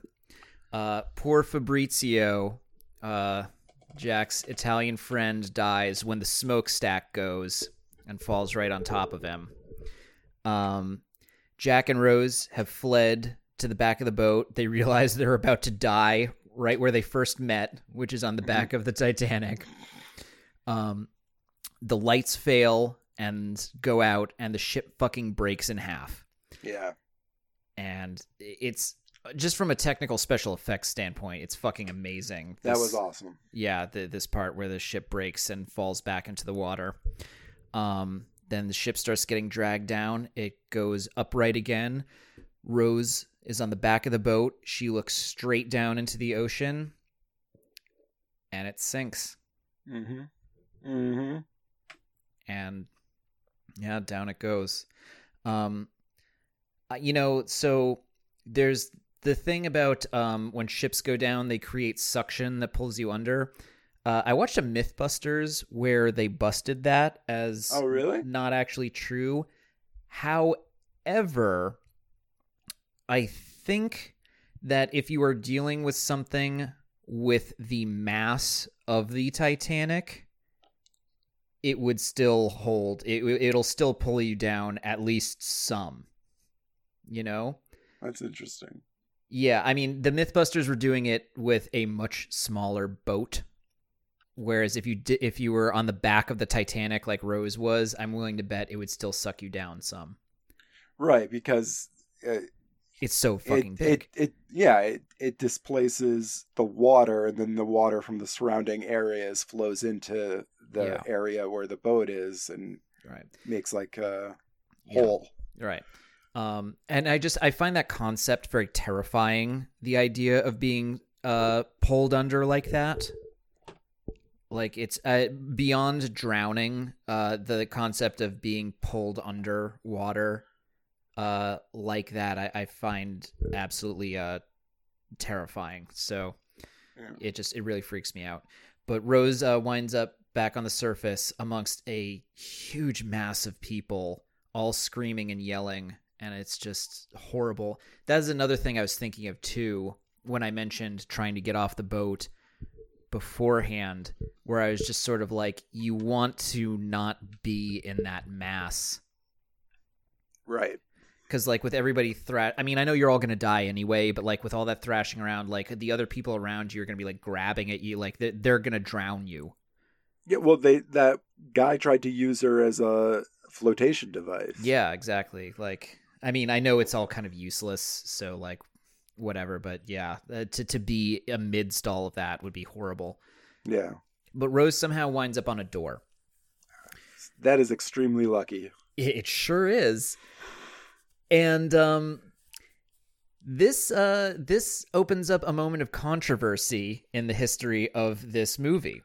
Yeah. So, uh, amongst people who've seen the movie Titanic, there is an awful lot of debate about whether or not Rose could have shared this door with Jack. because No, Jack but- dies because he's still in the water, and people Right, are like, but- there was enough room on this door for both. no, of them. but initially he was getting on it, and then it tipped over and started to sink a little. So I thought they were pretty clear that it wouldn't support both. I'm with you. the the The door would not have supported both of them. But they they they literally showed that it would not support both of them. And I think that's pretty clear too. And so I, I find this controversy a little annoying. And Yeah. so I'm glad we're on the same page about this. Even if they weren't clear about it in the movie, it's just sort of like that like Rose clearly is like a tiny girl and Mhm. is is not even really like fully out of the water on this door. It's just sort of like keeping her a little bit afloat Yeah. you know like if jack got on that thing it, they're not being helped Right. you know so what are you talking about Right. so anyway good i'm glad i'm glad we're on the same page here yeah. You would think there would be more uh more debris around, yeah but I don't know. no I, I guess like you know it could have gotten like sort of scattered as the ship sort of like went under and also like i'm sure maybe plenty of it was like still inside the boat Yeah. Yeah. Uh, so off in the light lifeboats, uh, Molly, Kathy Bates tries to rally everyone to go save everybody, but she gets shot down, and so no one comes to help. Yeah, and a lot of the lifeboats were only half half filled. So, in addition to not having enough, they didn't even fully utilize the ones that they did, they did have because the first class people didn't want to share. Disapprove. Yeah. And so Jack dies. Yeah, so I just looked it up. Uh, apparently, if you die of hypothermia, Yeah. you, you you do have sort of like a blissful experience. I've heard that end. too. You kind of like you feel warm, like it's an illusion, but you sort of like it's peaceful. Yeah, you you'll fall in and out of consciousness and enter like a dreamlike state Yeah. before you die. So Okay. So not you know, terrible. I mean, as far as ways to go, it's not the absolute worst. no. Which I, is- I would I would say it's better than average. It beats getting eaten by a shark. It, it beats like lung cancer. It beats getting set on fire. Oh God, yes, yeah. It beats quicksand. Mm-hmm. Should we go on listing forms of death that it beats? Let's just make that the rest of the show. Yeah. Uh, well, so before Jack dies, though, he makes Rose promise that uh, she'll live life to the fullest, you know? And she says that she will and that she'll never let go. Mm-hmm. Had you heard that one? I'll never let go? No, Oh, man, you just, you really hadn't heard shit from this movie, had you? No. I told you that, and Yeah, but like, we th- watched it. this was the biggest movie ever, and quotes from it are floating out there in the culture all over the place. That's why it's we're not weird. Po- to think that you might have heard "I'm King of the World." That's not made up for this movie. It totally was. All right. Well, anyway, Jack's dead, so Rose whistles herself up a rescue, Mhm. um, and she makes it to America. And then we suddenly remember that, oh yeah, there's a framing story. We find out that Cal killed himself in 1929 after the market crash, Mm. which uh, good. Yeah, his I- poor stocks. I know the only thing he ever truly loved. Yeah. And uh, we find out that Rose took Jack's name. So she was Rose Dawson, and that's why there was no record of her survival. Right. Um, and then and then uh so her granddaughter was named after her, Rosario Dawson. Yes, exactly. Yeah, and that's why she is the actress who plays her granddaughter in this movie. Yeah. Yeah. It's how she got her big break. Yeah. It's her first film. But the point is, everybody's learned a valuable lesson. Uh, Bill Paxton isn't interested in the diamond anymore because he's learned how important the true story of the Titanic was. And it's a good thing too because old Rose then proceeds to throw this priceless diamond that she still has into the fucking ocean. Yeah, I'm not sure what that accomplishes. Me either, buddy. Like, just sell it. You I know? mean, I guess the idea, Ian, Give is that there's more important things than money and material stuff, and it's about yes, we're just being a couple of cows here. a hundred percent agree. But it's already in your hand. and has been for like 80 years. Eight years. You don't have to demonstrate that lesson by throwing it away. You could put it in a museum and You let could generations marvel at it and its beauty. you could create like a scholarship or a, some sort of charity program with with it. Give it to this man who has spent three years of his life searching for it. Yeah. Give it to your granddaughter who, like, yeah, Yeah. it looks like she's doing fine, but clearly isn't rich. She's not rich and then she'll have kids and then they could pass it down generation and generation. Have you ever heard of the concept of a family heirloom? Something of Yeah. yours they might want to hold on to to remember you by? Or not even that, just sell it for, you know, however many millions of dollars it is, put it in a high interest savings account and live off the interest. Throw yourself into the ocean, you selfish bitch. Yeah. Anyway, um, yeah. Save so anyway, the rainforest. I know. Well, anyway, she throws the diamond into the goddamn ocean, and that's the end of the movie. The end. That was Titanic. What'd you think? I think it was a very good movie. Yeah. Uh, I don't think it was a great movie.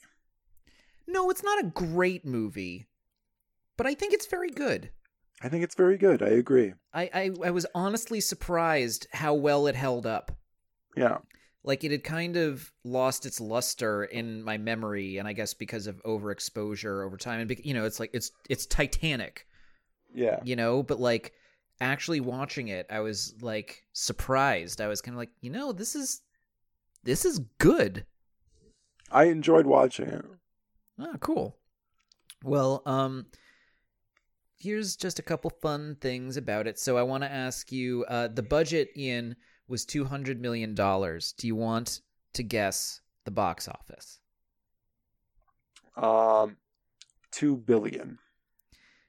Its initial theatrical run was just under that, one point eight billion dollars. Uh, Right. It appears that to this point, it's a little bit over that, uh, two point one billion dollars. Biggest movie of all time till that point, up until it was uh, overtaken by Avatar just a little bit later.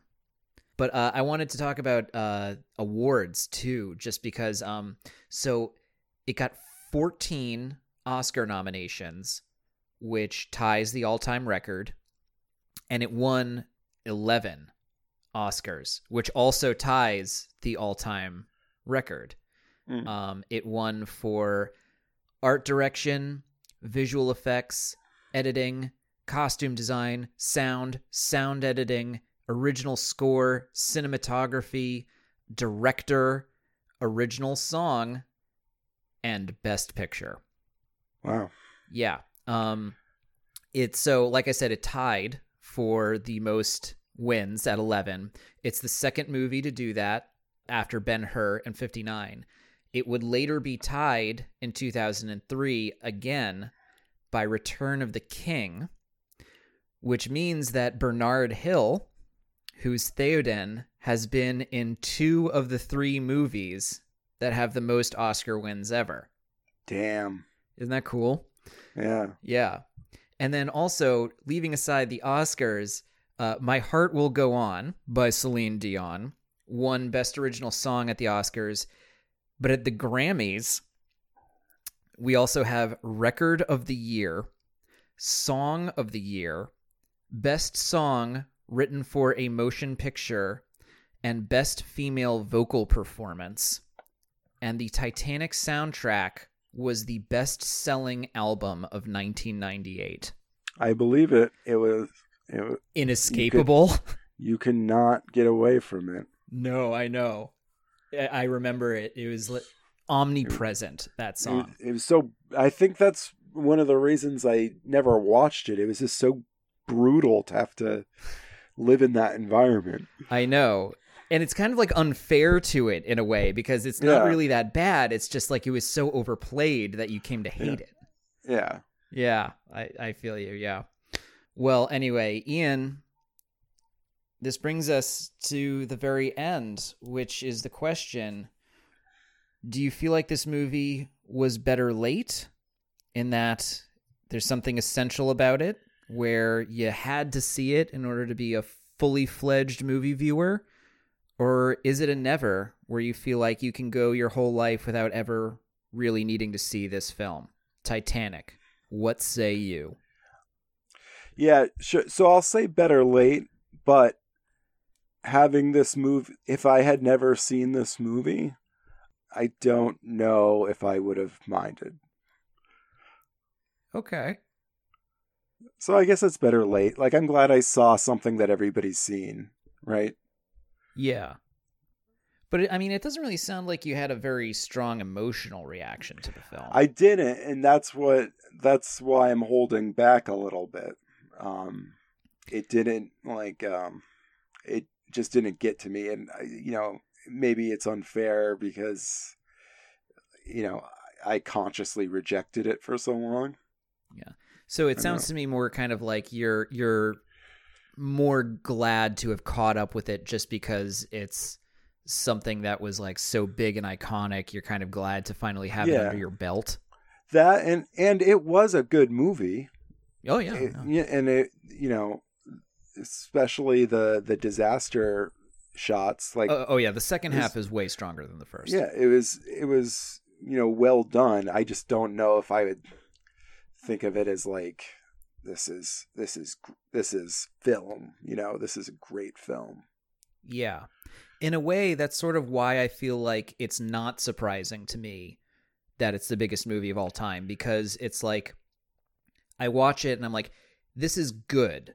It's in fact, it's very good, but Yeah. it's also it's like it's not so artistic that it's alienating to a mass audience. yeah. It it comes comes up short on sort of the the, the artistic side of it. It's got mass appeal, and there's Yeah. nothing wrong with that, by the way. Yeah, it, it technical elements phenomenal. Just not a great work of art. Fair. Well, hey man, it was great talking about Titanic with you. I'm kind of glad to have seen it again now from beginning to end. I was surprised at how much I enjoyed giving it this kind of second dedicated watch through. So we're when are we doing Eternal Sunshine? Well, Ian, that all depends. How are you going to watch it? Uh, I am going to uh, watch it. I'm going to buy a new TV. Uh, have it delivered, of course. Um, wipe it down with Lysol, and put it up in my living room and watch it. Okay. Well, in that case, we can watch Eternal Sunshine next and we will do it right away. But of Okay. course, if I find out you're lying to me, then we're going to be doing Requiem for a Dream next. Ah, I know. Well, for all you listeners out there, if you enjoyed this podcast and if you have any feedback, please email me at betterlatethanneverpod at gmail.com or tweet at me at betterlate underscore pod. And that is all for this week. Ian, I guess I'll see you for Eternal Sunshine. all right. Thank you.